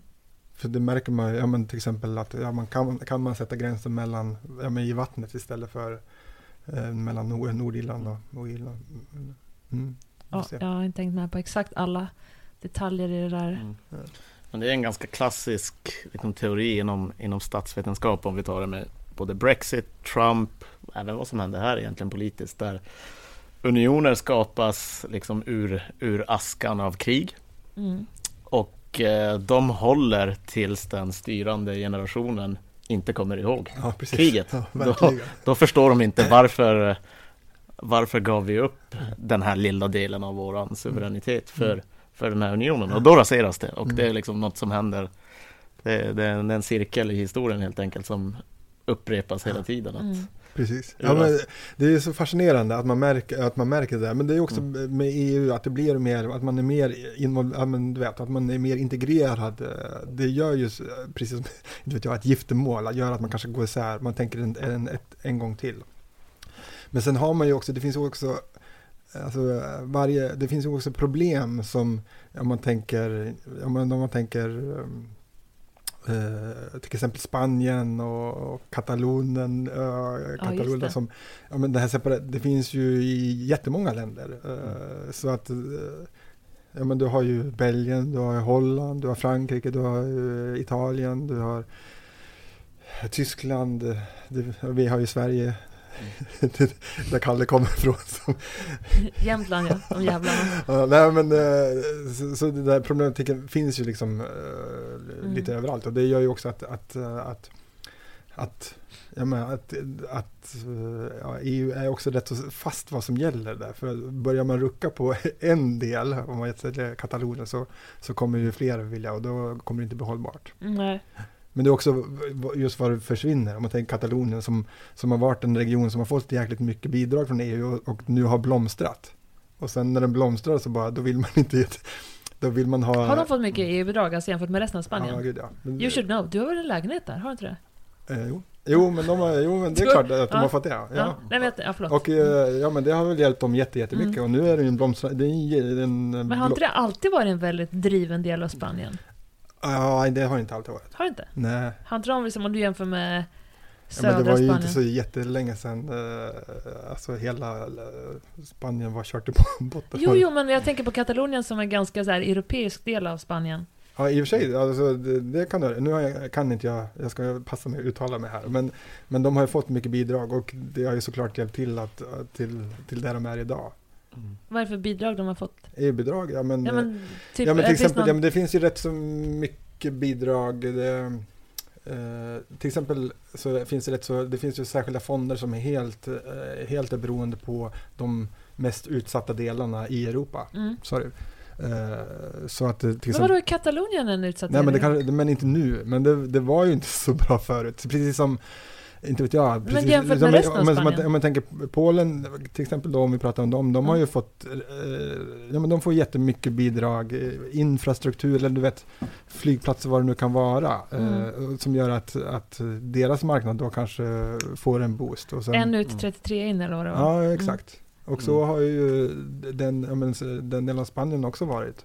Vad vinner Sverige på att vara med i EU då?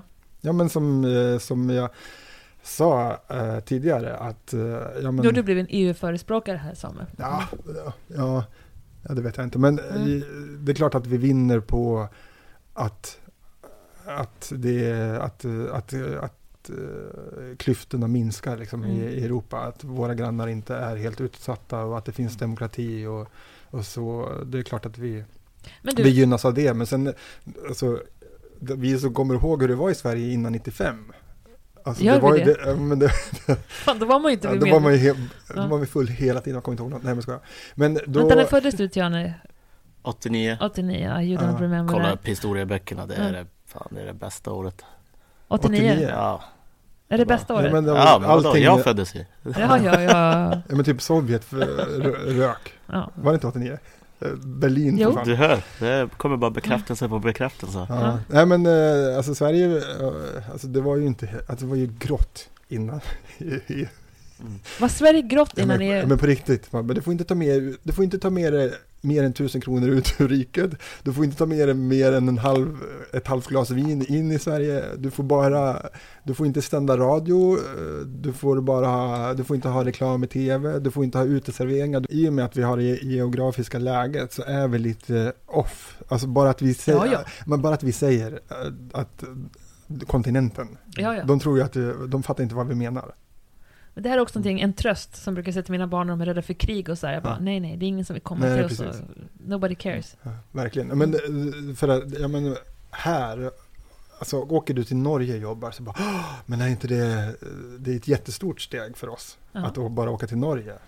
Och att då åka i Europa och alltså, jobba eller studera, det är ju, för oss är det ett stort steg. Mm. Men där, ja, men du vet, du åker igenom tre länder på liksom en halvtimme. Det, Mm. det, det är inte så jättestort steg f- för Mm. dem, kan jag tycka.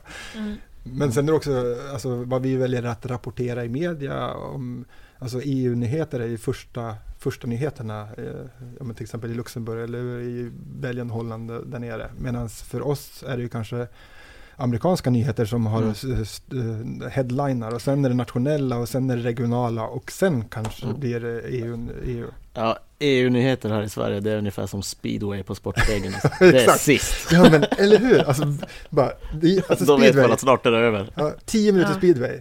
Alltså, alltså vem, en, vem vet vad det är? På riktigt. Ja, jag vet vad speedway Men är. vi vet ju alla vem Tony Rickardsson. Ja, precis. Men om man bor i Dalarna så är det viktigt. Där är väldigt speedway Masarna. stort. Ja. Mm. Du är ju från Dalarna. Ja. Det är därför du... ja, men det är därför jag vet vad det är. Ja. Men, Ja. Men jag hade en, en fråga faktiskt snabbt om eh, när du pratar om eh, liksom en euro in och euro ut. Att Mm. när man räknar det handlar det om på något sätt statligt, på en statlig nivå. mm, eh, Där jag tänker staten helt enkelt. mm. Eller räknar man också in liksom företag och handelsväsendet i, i det landet också? Nej, utan eh, det man räknar då är kanske eh, själva euro från EU-budgeten. Okej, Alltså ja. vi betalar in tre men får Mm. en tillbaka i, i form av bidrag sådär. Men du är inne på en, en viktig grej faktiskt med EU-budgeten. Att mycket går ju till person, personer och företag som vi har pratat om.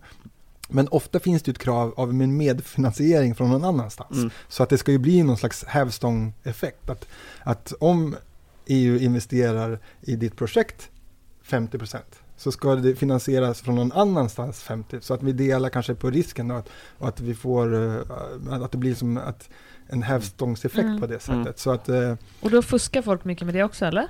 mm, ja, det kan man, det, det skulle man kunna tänka sig att man gör. Mm. Alltså, för jag tänker också på något sätt att internationella företag, alltså svenska företag som om det nu de säljer varor eller tjänster, Mm. vad det nu än handlar om, som Mm. är utanför Sverige. Alltså för dem måste ju EU ha varit otroligt Ja, stort och, och ett stort plus mm, verkligen. på något sätt. Alltså att de Visst, det kanske finns några reglementen som de, eh, som de hade mått bättre, Mm.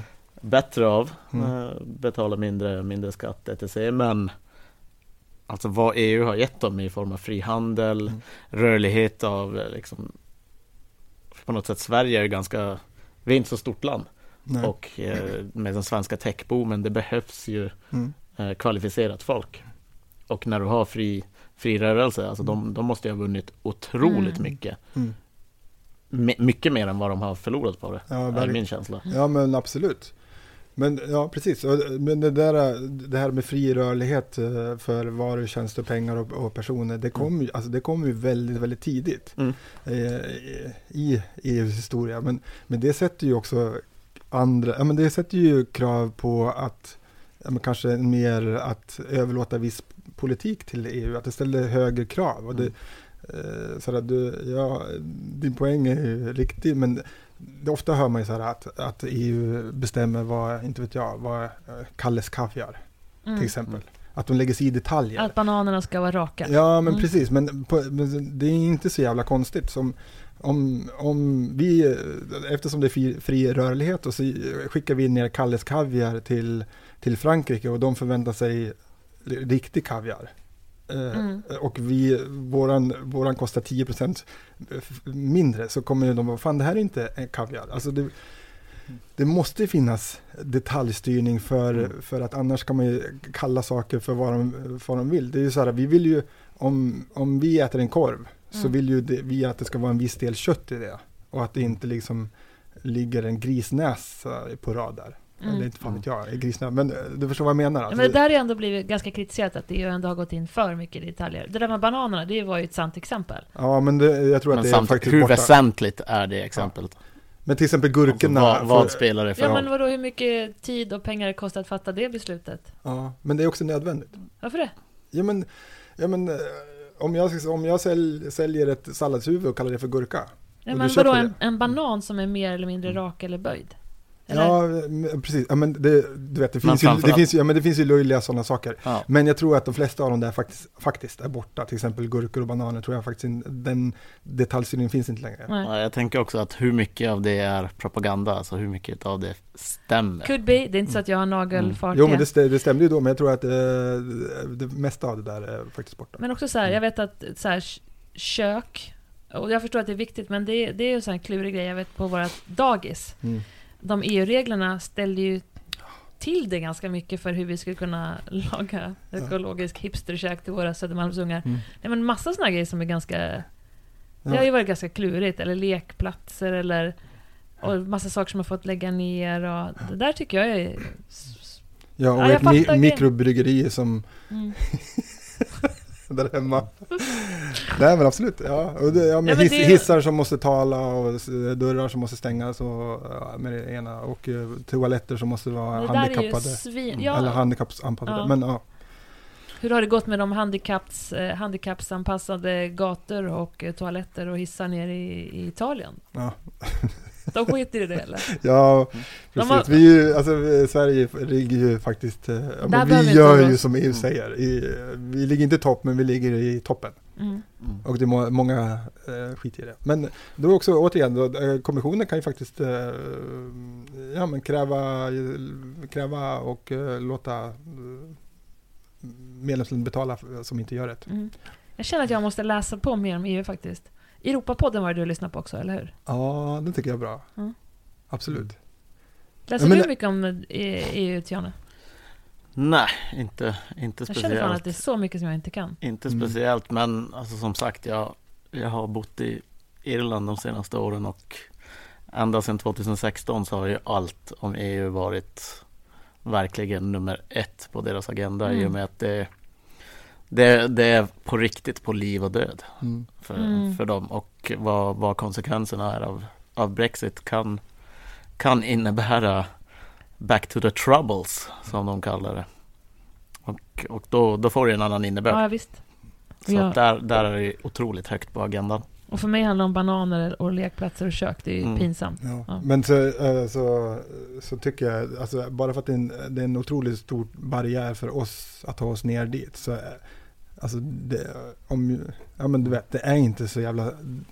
Du vet, det är bara, om man nu känner för det så fan, åk ner och sådär, jobba, jobba någon annanstans. Mm. Och om man är sugen på att jobba inom EU så finns det ju så här otroliga möjligheter att göra det. Och det är ju, det är ju, liksom, det är ju sjukt intressant att vara mitt i, i, i maktens korridorer. Och, och, och ja, verkligen, men du, vill man så finns det alla möjligheter Men att hur göra kommer det sig att du började jobba där nere? Nej, men jag, jag var ju där som nationell expert, så jag var ju sekonderad dit. Hur då? Va? Hur då? Hur går Ja, det men, till? eh, det var Riksrevisionen som skickade ner mig. Säger de bara Samuel får åka, eller vadå? Nej, det var ett ansökningsförfarande. Mm. Alltså man, men, eh, men då åker man dit som nationell expert och då Mm. har man eh, ett kontrakt som varar ett visst antal år. Så förlängde jag det, så, så jag var där lite längre. Hur länge var du där? Tre år. Mm. Mm. Vad, vad, var, vad, vad var det som var mest häftigt med att vara där nere i maktens korridorer? Ja, men, ja, men, att, åka, ja, men att åka någonstans, någonstans där man inte känner någon, och man inte kan språket och man inte kan någonting. Och sen får man ju starta om. Det är ju Ja. häftigt att känna att man kanske klarar av det. Och sen att man också har ja, men att man, kunskapsmässigt och att man, kan, att man fixar det. Men sen är det ju att, häftigt att vara just i maktens korridorer och vara en del. Och särskilt just under den tiden som var, som var så eh, spännande. Mm. Med tanke på Brex- Brexit och allt Mm. det där. Men sen också eh, att vara i en internationell miljö. Alltså, det är ju 28 olika kulturer och det är 23 olika språk. Och, och eh, du vet, det blir ju någonting speciellt när man är i en sån miljö. Jag både inspireras av det, men jag skulle liksom, det, jag vill inte jobba där. Du måste ha blivit tokig också på Ja, gud ja. alltså att det är 23 olika kulturer som ska liksom komma överens. Och, Mm. Jo men så är det ju. Ja, Mm. men, eh, och det är inte alls som vi, det är mycket mer hierarkiskt mm, och det är, ja, men, att man blir ju, alltså jag blev ju eh, kontrollerad och allting jag gjorde loggades och, och eh, du vet om jag hade en telefonräkning som var 10% högre än medel så blev jag utredd. Allting jag gjorde på internet loggades. Om jag inte batchade in och ut under den tiden så innebär att jag fuskade och fick jag två timmar plus. Och till sist så kommer det så här. Åh, de har upphandlat doktorer eh, som ska komma hem till dig om du är sjuk. mm. Jag bara, det är ju svinbra för första veckan där fick jag faktiskt lunginflammation. Och då Ja. är man så sjuk som man vet, jag, med 41 graders feber man inte vet vad det, vad det är. Så Och då en vill- ny i ett land där man inte Ja, känner precis. Mm. Eh, och eh, då vill man ju att någon kommer hem till sig. Mm. De, de bara, alltså nej. De ska inte komma hem till dig och behandla dig. De kommer hem till dig och kontrollerar att du är sjuk. Och sen åker de därifrån. Mm. Det är ju fan ocharmigt. Ja, det är så jävla ocharmigt. Så ja, jag, för, nu är inte det på alla institutioner så här, men eh, på den där jag var så var det, och den, det kunde inte jag riktigt eh, följa, ja, men det, jag hade problem med Ja men verkligen. Ja, här är, där jag jobbar nu och jobbade, det är ju superfritt liksom. Men så kan man inte jobba med som skräm... Det är ju ett skrämselpolitik liksom. Ja, men precis. Ja, Omotiverande. ja gud. Ja, men det är ju hämmande. Och sen Mm. är det ju så också att det är mycket mer hierarkiskt, så man får inte, ja men man får, det är liksom, man får inte gå in på andra revir. Så är det inte alls här i Sverige på samma sätt. Och sen, Nej. Sen är det lite mer vassa armbågar där nere eftersom att de har ett system, om man, man kan bli befordrad. Om, om man blir befordrad så innebär det ju kanske 10 000 i, i, i handen Mm. varje månad. Mm. Eh, Så att det gör ju att, att det blir lite vassa armbågar, att man, man vill ju komma dit liksom fortare än, än dig. Så då blir det liksom att man, det blir, det blir inte så jättecharmig stämning tycker jag. Nej. Så där är väl i alla konkurrensbranscher. Ja. Men det kanske är mer där, för det blir ganska Ja, precis. Nu, nu ska, jag ska inte säga, så här är det inte överallt i EU. Utan, utan Mm. Jag har ju faktiskt varit och hälsat på dig på Yes. kontoret. Det Ja. var faktiskt kul. Jag kommer Ja. ihåg att det var lite eh, svårt att komma in där. Kommer du ihåg? Massa. ja, precis. Ni var tvungna att ha pass och, Mm. och sånt med. Ska man ha på dig en skitsnygg kostym också. Ja, gud ja. Mm. ja, men det är lite annan klädstil. Men eh, och så är det, ja, det är franska, engelska som gäller. Mm. Beroende på vilken institution. Just så. det, för du kunde inte franska när du flyttade ner? Nej, Så du fick ju lära dig franska.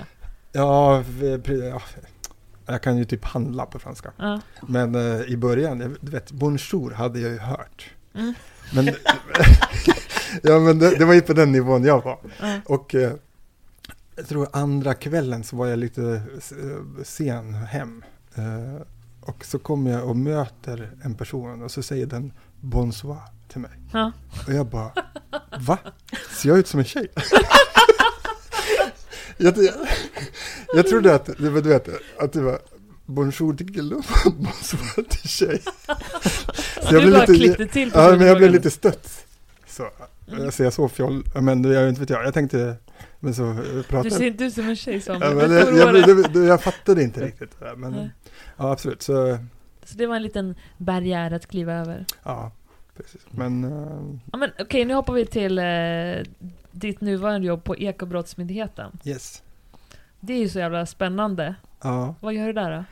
Ja men eh, Ekobrottsmyndigheten är ju en myndighet där det är egentligen olika professioner som har satt samman och då är det med, med, med en viss kompetens som man har. Så tillsammans då höjer man liksom kompetensnivån. Och, och, eh, så då bidrar man liksom med, med det man kan. Och Vad är det för... Ja, men dels är det ju då åklagare, Mm. så det är en åklagarmyndighet. Men sen har vi också poliser. Eh, Men eftersom poliser, de får inte bruka så tvångsmedel, om de, det är bara Polismyndigheten. Så de är ju då, de får ju lön av polisen, men de tjänstgör på Ekobrottsmyndigheten. Mm.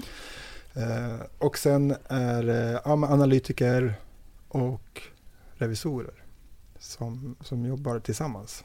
Och revisorernas... Skulle man inte kunna plocka in lite fler kompetenser där? Absolut, men det finns flera. Men jag har glömt några stycken. Men, Det låter som kunna- man skulle kunna plocka in alla möjliga kompetenser där för att Ja, men liksom... gud, de har gjort... Nej, jag nej, nej, men eh, ja. Men det, det gör man ju också. Det finns eh, administratörer, det finns... eh, ja, Såklart Ja. alla så här programmerare och allt sånt. Ja. Jo, men så, Ja. så är det. Men eh, då är ja, men, eh, revisorernas roll ofta är precis att göra en oberoende granskning av någonting och göra ett uttalande som, eh, som ja, gör ett uttalande. Sen, På samma sätt som i, i vanliga fall, förutom att nu granskar du det för att hitta brott. Ja, men till exempel, gör- kan, man kan få direktiv Mm. från åklagaren. Kan du kolla på det här bokföringsmaterialet och se om det är ett bokföringsbrott objektivt sett? Mm. Och då om jag inte tycker det så säger, skriver jag att eh, nej, det tycker jag. Då läggs ju ofta förundersökningen ner. Men, men om, om jag tycker det så kan ju det användas i rätten då som är rätt så sti- starkt bevismaterial. Mm. Och sen kan jag då få gå och vittna i rätten som ett eh, expertvittne. Att, eh, Det måste vara sjukt spännande. Ja, men det är spännande. Men sen, sen om möjligheterna finns ju då att vara med i utredningar, alltså ha en mer aktiv roll, roll i utredningar. Och, Möjligheterna som att, som Ja, att du får men- välja själv eller som att ja, kan det, du vara precis, ja, precis. Det, om man har en aktiv roll så kanske man inte ska strunta i att göra en oberoende uttalande i samma utredning. Mm. Men eh, ja, vara med på tillslag tidigt på morgnarna. med? Vänta, gör du sånt också? Alltså, det är hemligt. Nej men det, alltså, det kan behövas. Mm. såklart att revisorerna går med för att veta vad som ska tas i Just beslag. det, ja. och, Men så då följer du med in och sen så vet du att vi ska ta den här datorn eller den här disketten. Eller vadå? Du har diskett. sett på för mycket. ja. Nej, Förlåt, men, så, så, det diskett? Jag menar Ja. hårddisk. Eller vadå? men så kan det vara. På riktigt? Ja. Ja. Telefoner, tele, datorer. Bokför, bokföringsmaterial, det kan vara... Men hur kan du veta vad du ska hitta då på ett kontor? Nej men i, alltså, rent hypotetiskt, men då har ju jag satt mig in i ärendet också. Så är det ju då kanske ett tillslag planerat och så, så görs det. Då vet ju jag ja, men vilken organisation eller bolag det gäller och vad vi är ute efter. Så då kan jag hjälpa till mycket så att, göra, att det går smidigare. Så att man inte tar sånt som man inte ska ta. Det är rätt så stort ingrepp i, in, i integriteten att göra. Men om man Alltså, säger så här, det är information som ni vill ha då ju. mm. Så då tittar du bland alla digitala devices på Ja kontoret? men absolut. Alltså, Kollar du igenom datorerna eller vadå? Ja, men om man har en telefon, du vet nu när de börjar bli lite större så, så har man ju kanske 10 000 sms eller, alltså det är ju Ja. rätt så stort material som måste gå att analyseras och sånt. Ja. Men själva att inhämta det, det kan man ju vara behjälplig eh, som revisor också. Det är inte bara poliserna som, som går in. Förstår du? Nej, inte riktigt. Jag tänker på rent fysiskt på plats. Mm. Och då tar du då, hittar du en telefon och så kollar du telefonen eller vadå? Nej, men, inte, ja, men då tar vi ju den med oss och sen Men kan inte polisen veta att man ska ta telefonen? Jo, gud ja. Men, Men- men- men, till exempel eh, bokföringsmaterial, eh, Mm. du vet vad som är intressant och vad som inte är intressant. Det är ju kanske Pa- lite, Pärmar alltså, eller vadå? ja till exempel. Mm. Eller också filer på datorn eller, ja men, Men är du med då när man måste operera snabbt? Innan någon kommer in? Eller kommer, Ja, eller kommer ni in och säger så här Allihopa ställer upp mot väggarna, nu ska vi hämta släpp bokföringspärmen! Jag vet inte! nej men, nej, men jag tror är så här, alltså alla tillslag är ju planerade. Ja. Det är inte så att fattar man bara jag. springer in och säger upp med That händerna. I get. Ja. Så eh, då vet man ju vart man ska och vad man ska vara ute efter. Jag ho- Jag hoppas att inte jag tar i för mycket. Alltså. Vad, sa du? Hoppas inte du tar i mig. Så- Nej, men säger för mycket sånt som jag inte borde säga.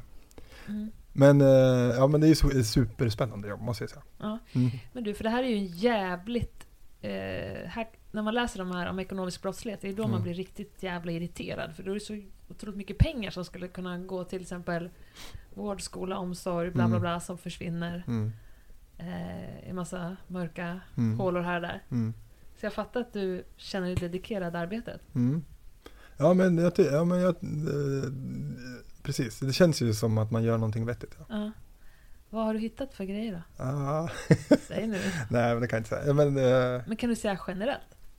nej men jag kan ju säga så här att eh, eh, att eh, ja men eh, Al Capone och hur att du vet åkte dit för skattebrott Mm. och, och liksom och på samma sätt så i Sverige så eh, det finns, du vet, man kan ju se kriminell verksamhet och vissa olika brott men vissa brott är jävligt svåra att bevisa och eh, det krävs rätt så mycket resurser och bokföringsbrott är ju, ja men då skulle jag säga att det kanske är vår skattelag då, från Al Capone. Att, att eh, det är rätt så lätt att skaffa bevis för bokföringsbrott. Det är rätt så, och det ger rätt så höga straff. Mm. Så även om man kan se flera olika, olika brott så, så eh, kanske inte det ger högre straff utan har man kommit upp i ett värde då försöker man ju, man, man ska inte ta resurser i onödan utan då ska man smala av så mycket som möjligt. Och då kanske bokföringsbrott är ett bra sätt. Mm. Men när du säger Al Capone då grejer så undrar jag, känner du dig rädd ibland om du granskar vissa farliga organisa- organisationer? Nej. Det, För du känner dig anonym? mm, nej. Nej men jag känner mig inte rädd. Nej. Han går på gymmet Johanna. Ja, jo, jag vet. You can see your muscles. Nej men i så fall kanske, alltså eftersom jag gör ju, jag gör ju väl ofta då ett o, eller oberoende uttalande. Mm. Så, eh, Men om du är med i rätten sen också? ja fast ofta kanske åklagarna kanske har lite större risk för sånt än jag Mm. faktiskt. Okej, men hur gör du då? Säg att du... Eh, vänta, hittar du egna fall själv att granska? Eller blir du inkopplad i en större utredning? Ja, det, alltså hur ärendena kommer till Ekobrottsmyndigheten. d- Jag tror inte att det är en hemlighet att eh, det mesta det mesta kommer nog från Skatteverket och från eh, ja, kon, alltså, advokater ska man säga, konkurs, som är, eh, från konkurser till exempel. Mm. Från konkurser? Ja, precis. Så att, eh, eh, den som konkursförvaltaren som, eh, som har hand om konkursen ser att till exempel att det inte har bokförts eller att det saknas, att det gjort flera stora uttag precis innan konkursen. Eller, de är skyldiga att anmäla det till eh, Ekobrottsmyndigheten. Mm. Och det är samma med Skatteverket har också skyldigheter att anmäla vissa saker. Revisorer har också skyldighet att anmäla vissa brott. Mm. Så det finns vissa, vissa, som vi sa med revisorer, att det finns en tystnadsplikt. Ja, men det finns också vissa saker som bryter är Och det, det? ja, men till exempel ett, ett brott som är, som är begånget och har tagit skada och som är grovt. Vad kan det vara? Ja, det skulle kunna vara bokföringsbrott, det skulle kunna vara skattebrott, det skulle kunna vara Men säg ett bokföringsbrott eller ett skattebrott. Ja, men det skulle kunna vara ett skattebrott, att man har liksom undangömt massor med pengar från skatt. I ett skatteparadis eller? Nej, Nå, Nej det är lagligt. Ja, det kan ju vara lagligt, men det skulle ju kunna vara alltså, undan, ja men, ja, till exempel att man inte betalar tillräckligt mycket med skatt. Det är Mm. Allt från olika upplägg till eh, koncernbidrag till ja, förbjudna lån eller vad man nu vill. Men det skulle också kunna vara oredlighet mot borgenärer eller, eller till exempel att, att du som, eh, som aktieägare och kontroll på bolaget eh, skickar massor med pengar till ditt privata konto utan att de andra aktieägarna vet om det. Mm. Så sådana saker till exempel. Verkar det flummigt? Nej, jag bara vet inte vad alla grejer är. Jag kan få så här en miljon frågor i huvudet. Men om man säger så här, vad, vad skulle du säga är det vanligaste eh, brotten eller, eller tips, anmälningar som ni får? Ja, alltså, ja, men, det- alltså ja men det beror på vad man menar liksom i antal. För det finns ju vissa rättshaverister som har anmält flera, flera tusen bolag för, för sen årsredovisning. Då blir det ju, alltså det är flera 10 000. tusen, ja men precis. Och det, det kräver ju mycket resurser så. Så då blir det, om man räknar pinnar så är det jättemycket. Men, men ett typiskt fel som många gör att de inte, att de inte bokför. Att de hoppar över det. Och det är rätt så allvarligt brott. Att de inte bokför Mm. någonting Ja men, till, ja, men alltså, eh, ett typexempel är väl om du har ett aktiebolag och eh, allting går bra och sen händer någonting. Det börjar gå dåligt. Mm. Då, kanske inte, då kanske du tar bort din eh, redovisningskonsult som kostar 10 000 kronor i månaden. Alltså, du försöker spara på resurser och så försöker du göra det själv och så går, har du, får du massor med andra kriser och så släpar det den där och, och, och rätt som det är så är det konkurs och så har du inte bokfört på ett år. Mm. Och då är det rätt så stor, eh, ja men det, då är det ett bokföringsbrott. Men det är, Kan okej. vara, kan vara ska jag säga. Men Men det är nästan så att det är en nedförsbacke. ja. Det är inte liksom så här ett medvetet Nej eh, precis. elakt Nej, brott. För det var det du frågade efter, Nej. Tiana, eller? Nej, du frågade efter precis men, svennebanan-misstag liksom. Eller kanske inte bara misstag men vad... ja, men själva bokföringsbrottet, dels objektivt så ska man ju då det ska ju gå över en viss nivå innan man kan säga att det är ett brott. Men sen har man ett, ett subjektivt också att, att man måste ju då ha gjort, ha haft avsikt eller varit jävligt oaktsam Mm. när man gjort det här. Mm. Och det måste man också kunna bevisa. Men vilken, om man säger så här, vilka är de här, de här stora eh, ekobrotten som företag gör? Vad är, vad är de vanligaste riktigt fula kriminella ekogärningarna som folk gör? Ekogärningar. Ja, Mm. Ja men det finns ju, det finns ju rätt så stora, men det, rätt så stora fall som är uppe nu i, i rätten. Till exempel Allra och Falcon-ärendena som har, som har utretts av Ekobrottsmyndigheten i ett par år. Och har haft eh, mycket resurser där som, som handlar om, ja men eh, om ni kommer ihåg Allra-affären, vad som hände Nej, där. för-. Eh, jag, ja, men jag vet inte riktigt hur mycket jag kan, men det är ju uppe i rätten nu så jag ska väl inte säga någonting eh, om det. För det är rätten som ska, ska avgöra det där. Men Men om du bara ger fakta vad som hänt då? ja, men det handlar väl om att, eh, att man har eh, eh, eventuellt då eh, liksom av pensionsspararnas bekostnad eh, berikat sig själva och andra kan man säga kortfattat kanske. Mm.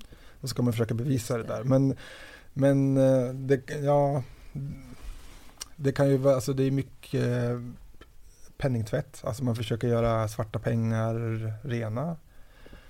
Och eh, problemet med penningtvätt till exempel är ju att, att, att skyffla pengar mellan olika konton och försvåra en kontroll egentligen är ju inte olagligt utan man måste ju eh, kunna bevisa förbrottet. Var kommer de här pengarna ifrån? Mm.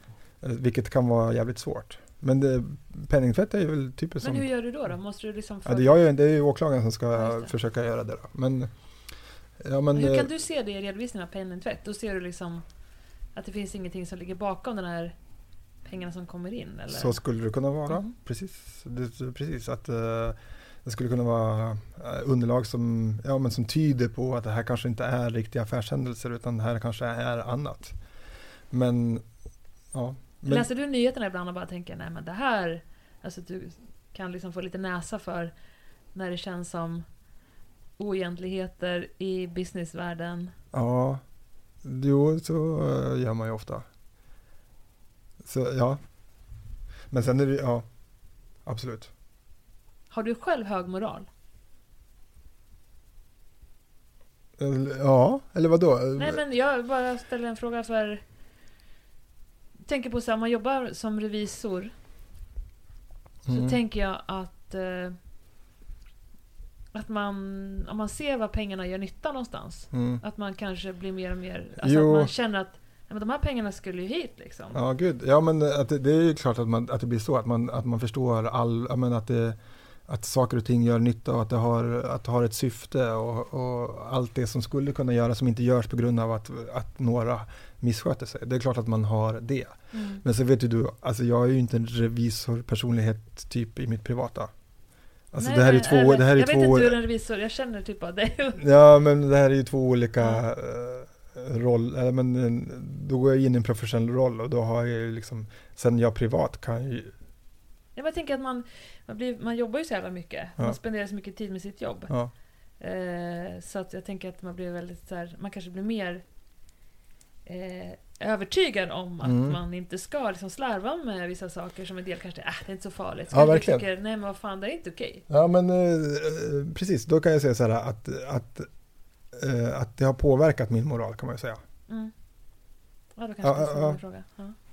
Det har den eh, gjort. Att, jag har, att, min, att min eh, personliga moral har, och etik har påverkats. Eller att jag kan liksom fått andra gränser och förstått, förstått eh, innebörden i vissa saker. Mm. Absolut. Hur är svensk ekonomilagstiftning? Är den bra eller dålig för att se till att skattepengar hamnar där de ska? Fan vad jag tyckte den här frågan lät bra själv. Ja, Alltså. så jävla bra. Ja, men jag tycker väl att Ja. den är väl rätt så bra. Mm. Eh, ja, men till exempel Skatteverket har rätt så stora befogenheter eh, så under viss, i, viss, i viss del, inom vissa delar. Så kanske de har för lite i andra delar. Så. Men sen har man ju också den här, eh, en hela tiden ett dragspel med den personliga integriteten och, och eh, vad man får, liksom, hur mycket man får trampa in och inte. Mm. Men eh, jag tycker att vi har ett rätt så bra riggat system, måste jag ändå säga, om man jämför med andra länder och, och så. Men he- hela världsekonomin, alltså allting sitter ihop så jäkla mycket. Blir inte det frustrerande också? Jo.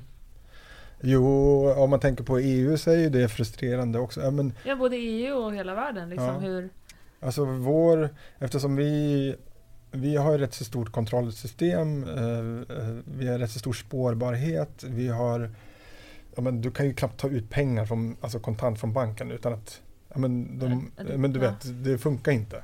Medan i andra länder i Europa så, eh, jag kommer ihåg i Luxemburg så kunde jag ta ut ja, men typ 100 000 i automaten, ja. alltså i bankomaten. Ja. Förstår du? Och det kan ju, du kan inte göra det här. Det är helt omöjligt. Så det är klart att, att vårt system är riggat på ett Fast annat vi är sätt. också helt jävla kontantlösa Ja, visst. snart. Precis, Så att, så är det. Ja, men så är det. Det ställer ju andra problem och som det jag är, tycker är jävligt kontroll, det är också en kontrollgrej i Europa att man är mer orolig för eh, en digital Ja, kollaps. ja. Som man vill behålla hårt i lite Ja. analoga grejer också. Men Precis, visst, det ja. kanske ändå 100 000. ja, Och om vi ändå är inne på digitala pengar på något sätt. Jag tänker crypto. ja. Vad, vad har det haft för inverkan på till exempel på ditt jobb som på eko, ekobrott? Jo, men det är klart att, att eh, det skapar, ja, men det skapar det skapar ju både positivt och negativt. Alltså, det är klart att det är ett sätt eh, för den kriminella verksamheten att, eh, att skyffla pengar och skapa värden. Liksom. Eh, eh det är ju, men det är ju alltså, det är ju en väg som också på något sätt är oundviklig. Om, om, om, vi, om vi tar att vi är snart kontantlösa. Mm. Och sen... Och, det- om vi, och, Vilket jag hoppas och tror att vi inte ska vara. Nej, men det kan ju, vi är ju på väg ditåt som det verkar. Och, och hälften av Stock, eller Stockholms affärer säger ju att de inte tar emot Mm. eh, cash. Eh, och då... eh, Jag då- tipsar här om mitt podcast som heter Riskerna med ett kontantlöst samhälle. Ja, verk, ja, gud. Den, eh, jag tyckte det väckte en massa intressanta frågor. Ja, det har inte jag lyssnat på. Men, det, men, men jag tycker att det är intressant. För det, det är också så här att Riksbanken har ju då en roll. De, alltså, de har ju roll att du ska ju kunna handla med eh, Riksbankens pengar. Och Mm. det som det ser ut nu så är det ju hela eh, infrastrukturen bakom våra betalkort och bla bla är ju privat. Eh, så men det är väl därför Riksbanken går, men, är på gång med, eller utreder att skapa en e-krona. Mm. För att dels kunna vara en motvikt mot eh, den privata eh, infrastrukturen. Också kunna liksom att kunna äga infrastrukturen själv Mm. och kunna erbjuda liksom ett öppet system där andra kan haka på. Mm. Eh, Så det blir, det blir intressant. Men det är klart att, att eh, det är svårt med krypto men det är ju också en viss spårbarhet eh, som man kan använda. Men det är problemet att den tekniken är jävligt dyr.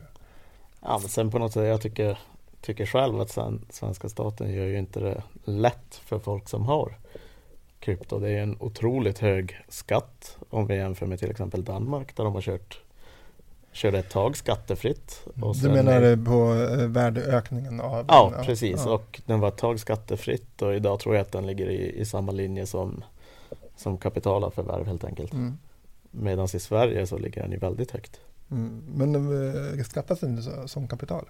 Ja, eh, men jag tror att den, Att vi jag har minns inte exakt, men den är, den är typ mellan 45 och 50 procent på krypto.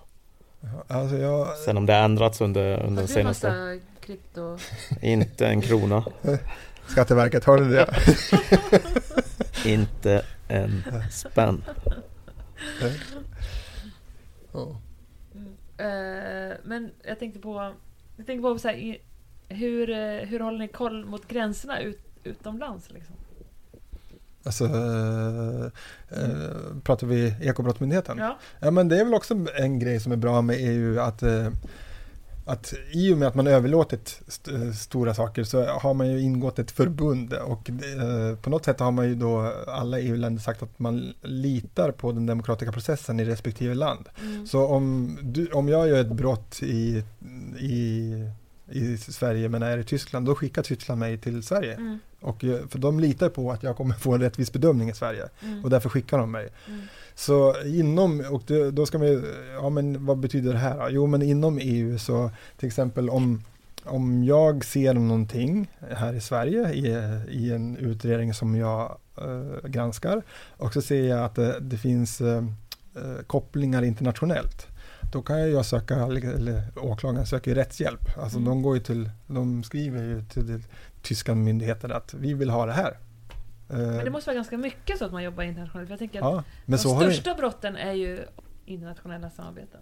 Ja, absolut. Ja. Och eh, inom EU nu så fungerar det ju rätt så bra. Om jag, om jag skriver, eller om åklagaren skriver till Tyskland att vi vill ha det här Ja, men kontoutdraget. Tyskland räknas inte. Där funkar ju alltid bra om man tar kontakt med Ja Tyskland. men, Du i, ja men i Grekland eller Ja, i. Italien Ja, eller, ja. eh, så funkar det rätt så bra att vi, man får den hjälpen eh, som man behöver. Eller till exempel att man behöver göra tillslag på Mm. flera olika ställen i, i Europa. Då får man hjälp. Man, eh, här, vi hade tyskar hos oss eh, för inte så lång, eh, lång tid sedan som det var tillslag på massa, massa, massa ställen i hela Vad Europa. gällde det då? då? Eh, Ja, det, det, det kan vi inte säga. Men, men eh, då- då ska jag göra tillslag kanske på 40-50 ställen i, i hela Europa samtidigt.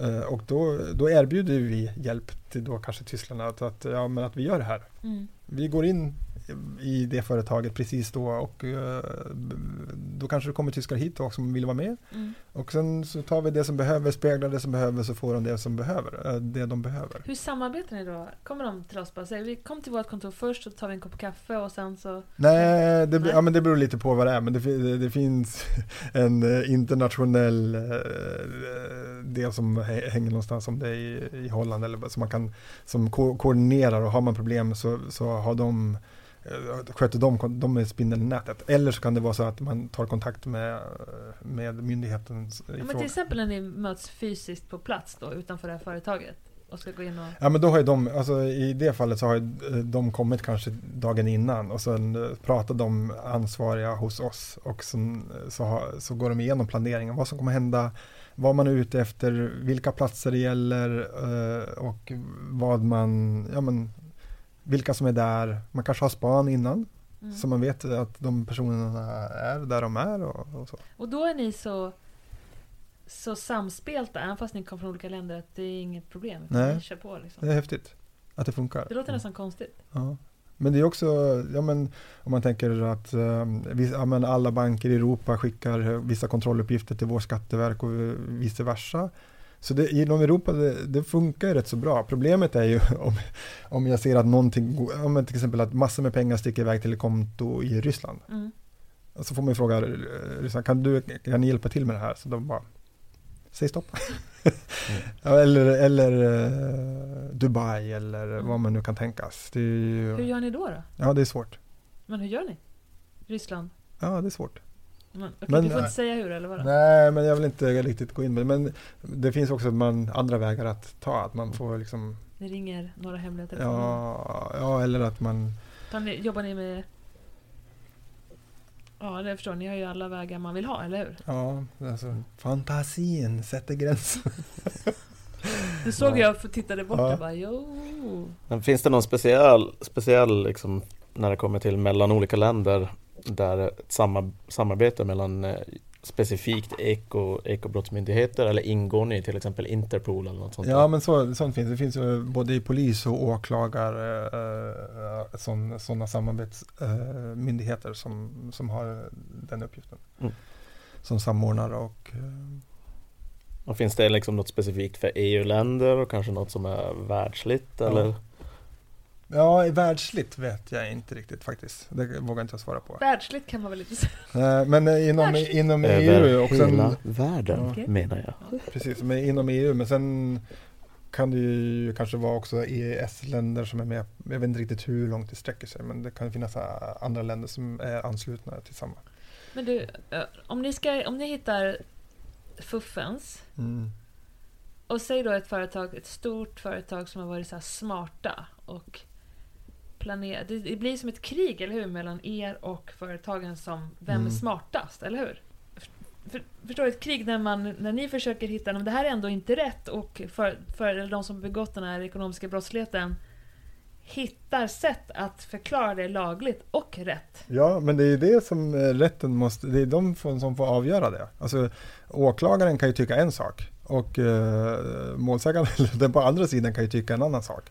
Och då är det ju upp till rätten att, att eh, kan du ge något sånt konkret exempel hur det skulle kunna vara? Från det lilla bokföringsbrottet till exempel så har, så har ju liksom, ja men vad tanke på, vissa kan ju så här, gå med på att ja, det här har faktiskt hänt och ja, det är, eh, de kan gå med på liksom det som har hänt. Men sen Mm. kan de ju säga så här, men jag hade inget uppsåt med det där. Alltså, du vet, det här var, eller det var inte jag som var ansvarig, eller det var den där som var ansvarig. Och då Eller kom, oj, det visste inte jag. Ja, eller precis. Jag hade inte den kunskapen eller du vet vad man nu vill. Så där har man ju en och sen kan det ju vara, men det kan ju vara allt från det lilla till det, till det jag stora. pratar inte om det där lilla, utan jag pratar Nej, om men det stora, gör- men precis då, eh, till exempel då, om, eh,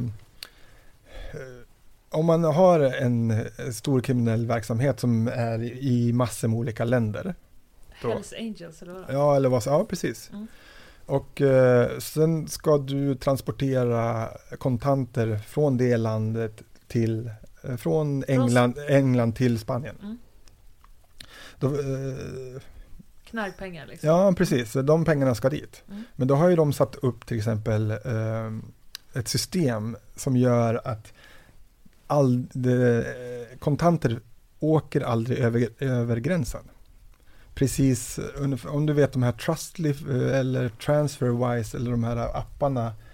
Om jag har ett eurokonto Mm. och vill skicka pengar till mitt eh, svenska bankkonto så kan jag använda tjänster som gör att inga pengar växlas utan ja, gud vad det här blir invecklat Att känner jag. studsar, studsar mot gränserna på något sätt? Att Nej men, till, gör- ex- nej men till exempel att den men som ut, pengarna åker inte över utan Nej, bara, precis. Ja. Eh, Precis, om jag säger så här, jag vill köra över 50 000 euro från det kont- eurokontot till det svenska. Mm. Då använder jag en tjänst och de, här, den här tjänsten har bank i euro och de har bank också på svensk, i en svensk i, i Sverige. Mm.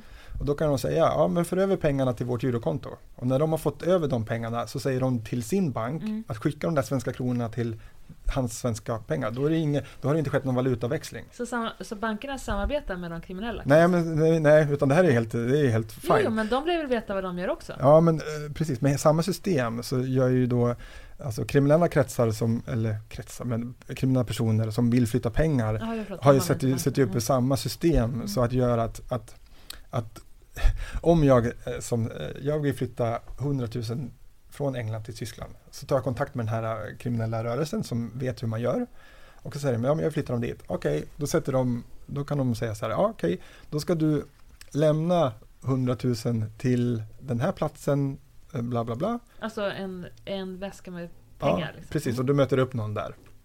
Och eh, eh, då kan det till exempel, de kan ha en token till exempel. När jag har lämnat mina pengar, en, en token, eller någonting som verifierar att jag faktiskt har lämnat pengarna. en token, vad är det? Ja, Men en, något, någon, någon liten grej som... Men vad är en token? Token? Ja men det, eh, du vet. Vad är det Tiana? En token? Alltså jag kan inte förklara. Det är inte jag som är experten här. Men jag är? lyssnar. Okej, visste inte heller. Nej. Här kanske vi får Men klippa bort. Men jo, men till exempel då. Ja. En papperslapp Ja. där det står, eller, eller en sedel. En sedel har en, ett identifikationsnummer för Ja. varje sedel som är enbart för den sedeln. Då kan den, eh, eh, den här som bestämmer kanske eh, eh, då säger till den här då personen som ska flytta pengarna att när du får pengarna så ger du den, här, den sedeln som du har till den här människan.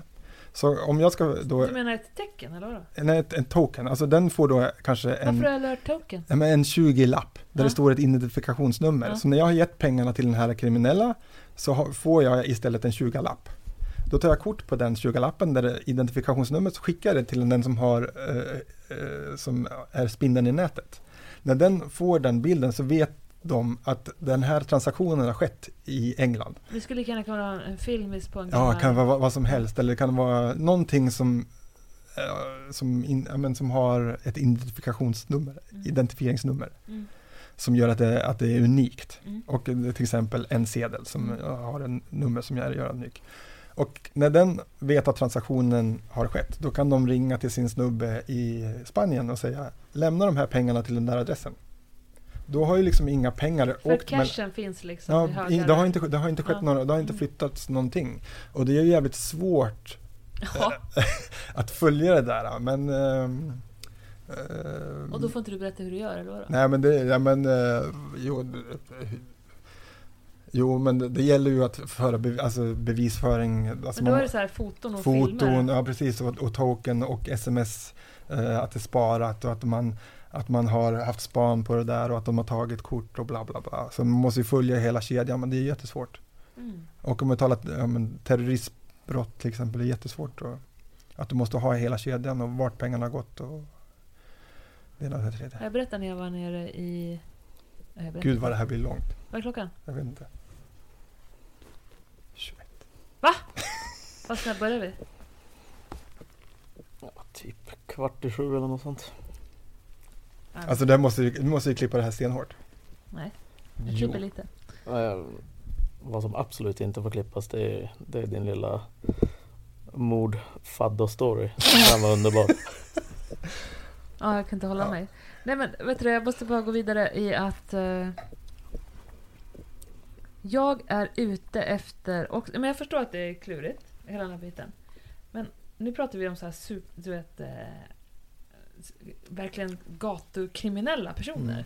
Men de här stora multinationella företagen som Mm. fifflar med lagliga medel. Mm. Inte, okej flytta pengar, att inte, alltså, ge banker och så vidare. Mm. Hur gör man då? Eller Ja men precis, och det, alltså det, det finns ju en gråzon där. Men kanske ett sätt är, är att eh, tvinga dem att skriva i sin årsredovisning hur mycket skatt de har betalat till exempel. Det blir ett jättebra sätt att göra det synligt och transparent. Och då tvingar de att skriva det i sin årsredovisning? ja, hur mycket skatt har de faktiskt betalat? Mm.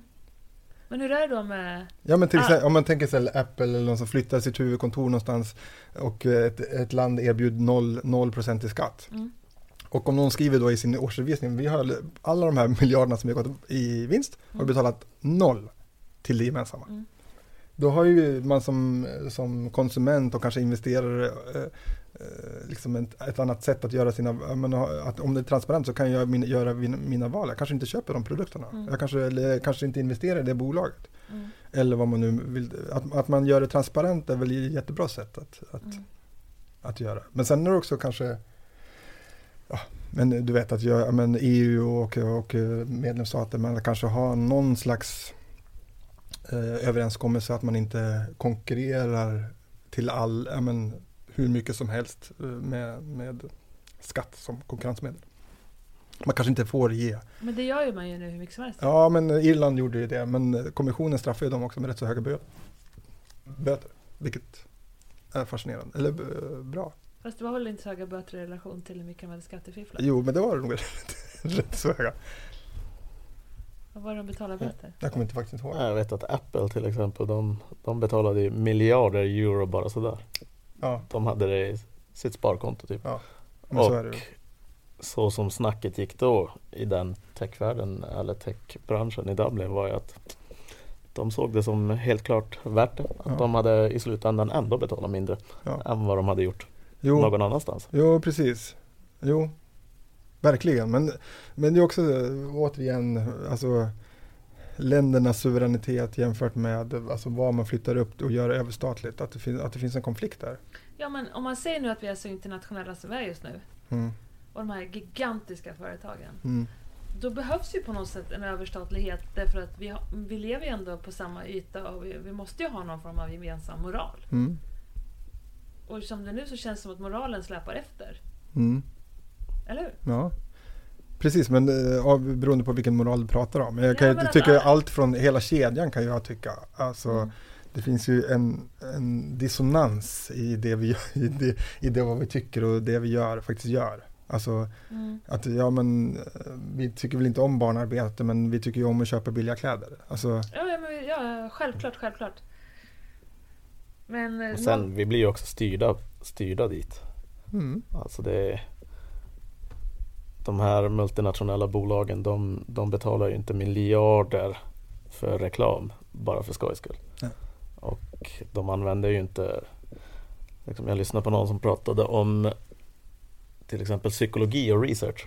Där för bara några decennier sedan så var det universiteten som betalade mest eh, research inom psykologi. Men idag så är det Google, Amazon och Facebook som överlägset ja. sätter mest pengar på psykologisk research. Och när universiteten gjorde det så var det på något sätt öppet. ja, Medan de gör ju det bara för egen vinning. precis. Men nu ska vi berätta för dig innan vi avslutar här. Nu sitter vi pratat så länge och du ska upp och jobba tid Samuel imorgon och vi sitter och dricker... Jag måste hämta hunden. Ja, jag ska hämta din hund. Nu. Ska du? Ja. Åh. Du skulle ha tagit med din hund. Ja, gud. Men jag kommer direkt från jobbet. Okej, men nu ska vi bara snabbt berätta vår idé då. Mm.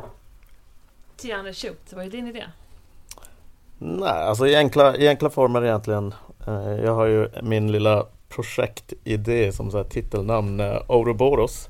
Som är eh, vet, ormen som äter sig själv. Det är egentligen en rundring med en orm som eh, äter sin svans helt enkelt. Och det är kopplat till samhället och framförallt skatter.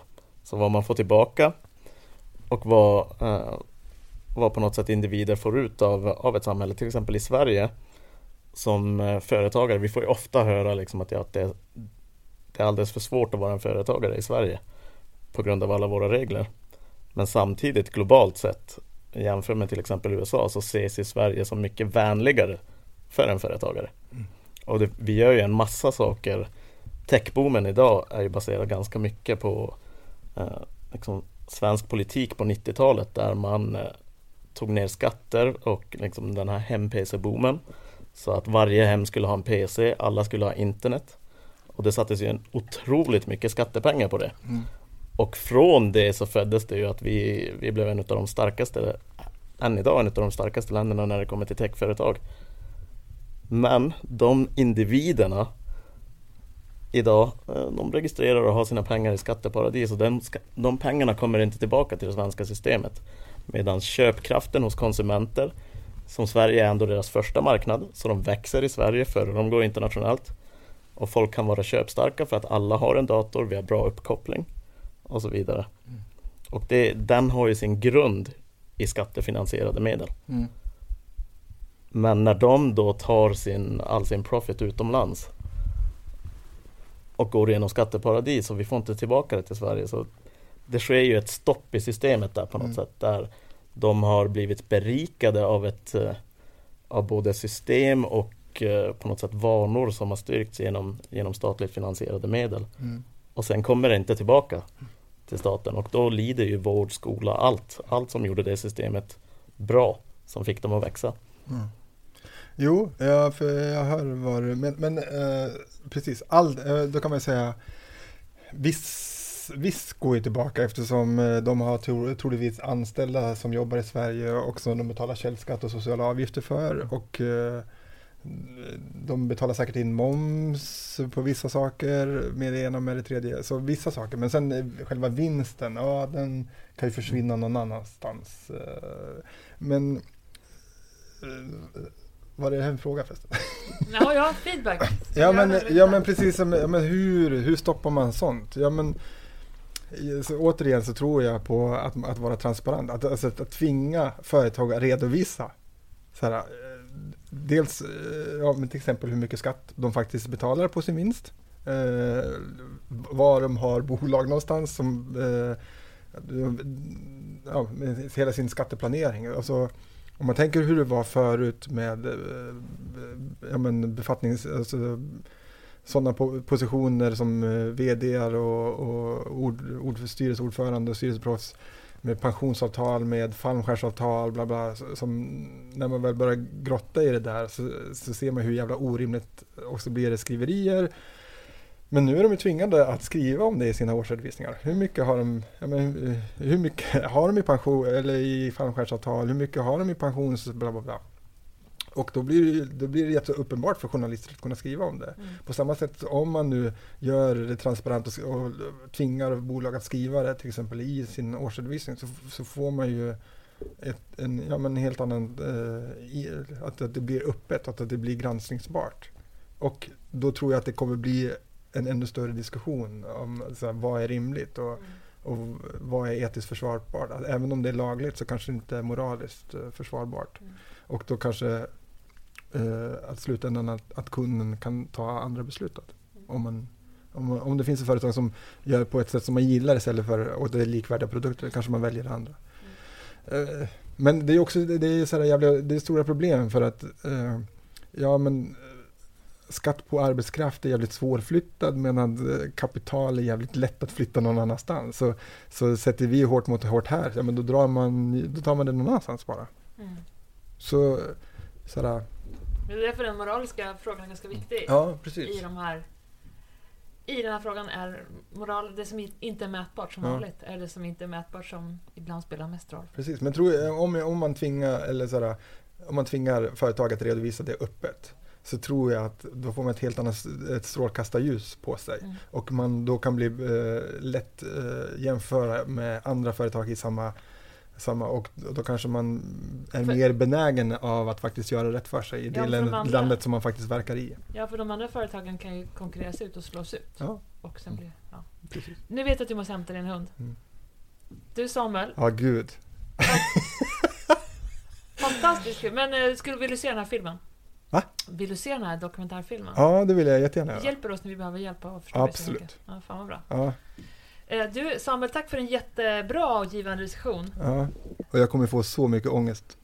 Att jag, men du vet, att jag svarade så inte så, att jag utelämnade den informationen och bla bla bla. Men nu är det som det är. Jag tyckte också, det var ju spännande, jag visste inte ett dugg vad det här samtalet skulle, var det skulle gå. Nej, det vet inte jag heller innan. Det bara, EU-revision. Så tänkte jag så här, Nej men alltså det är ju... Revision är ju verkligen en, en grundbult i hela samhällsbygget. Ja, verkligen. Men det är också, men, alltså, om man är sugen, eller om man, inte vet jag, är i ett liv där man, där man funderar på vad man fan ska göra ja. i sitt liv, så är det en jävligt bra skola för att uh, man får snabbt stor kunskap av, om jättemycket. Som gör att man blir jävligt attraktiv som uh, men du vet, ja, men till exempel om du sitter på ett företag och gör, har hand om budgetprocessen. Mm. Så gör, om, tio, om tio år så har du gjort det tio gånger. Men som jag revisor kanske har granskat budgetprocesser alltså under den här tiden kanske tusen. Mm. Så jag har sett både bra och dåliga och så, du vet, vet ungefär hur man, hur man gör. Du, vet, du får en helt annan, en snabb inblick i mm. mycket mm. som gör att uh, man, man får jävligt stor kunskap. Och man blir eftertraktad. Mm. Så du har inget svårt att få jobb?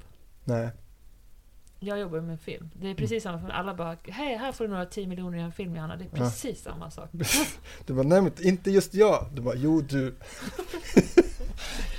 ja, nej men du Samuel, eh, tusen tack. Mm. Kul. Ja, vi ses eh, igen. Ja, vilken god kremant det var faktiskt. Ja, det hoppas jag verkligen. Det var superintressant. Ja. Pratade du om kremanten eller? Ja, lite både och. Både kremanten, eh, samtalet. Jag var på att du ska komma tillbaka. Nej, vi kör på kremanten tycker jag. Ja, men jag sa ju det. Det här med redovisning och revision, det är så jäkla mycket mer intressant än man faktiskt kan tro. Hörni, vi hörs igen nästa vecka. Puss upp, kram på er. Nu ska jag ut och åka hockey för övrigt. Tja, tja! Have catch yourself eating the same flavorless dinner three days in a row? Dreaming of something better? Well, HelloFresh is your guilt-free dream come true, baby. It's me, Gigi Palmer. Let's wake up those taste buds with hot, juicy pecan-crusted chicken or garlic butter shrimp scampi. Mm. Hello Fresh. Stop dreaming of all the delicious possibilities and dig in at HelloFresh.com. Let's get this dinner party started. If you're looking for plump lips that last, you need to know about Juvederm lip fillers. With Juvederm Volbella XC and Juvederm Ultra XC, your lip look, whether it's subtle or bold, can last up to one full year with optimal treatment and no additional maintenance. Find a licensed specialist and see if it's right for you at juvederm.com today. That's J U V E D E R M.com. Add fullness to lips in adults over 21 with Juvederm Volbella XC or Juvederm Ultra XC. Do not use if you have severe allergies or a history of severe allergic reactions, or if you're allergic to lidocaine or the proteins used in Juvederm. Tell your doctor if you have a history of scarring or taking medicines that decrease the body's immune response or that can prolong bleeding. Common side effects include injection site redness, swelling, pain, tenderness, firmness, lumps, bumps, bruising, discoloration, or itching. As with all fillers, there's a rare risk of unintentional injection into a blood vessel, which can cause vision abnormalities, blindness, stroke, temporary scabs, or scarring. For full important safety information, visit juvederm.com.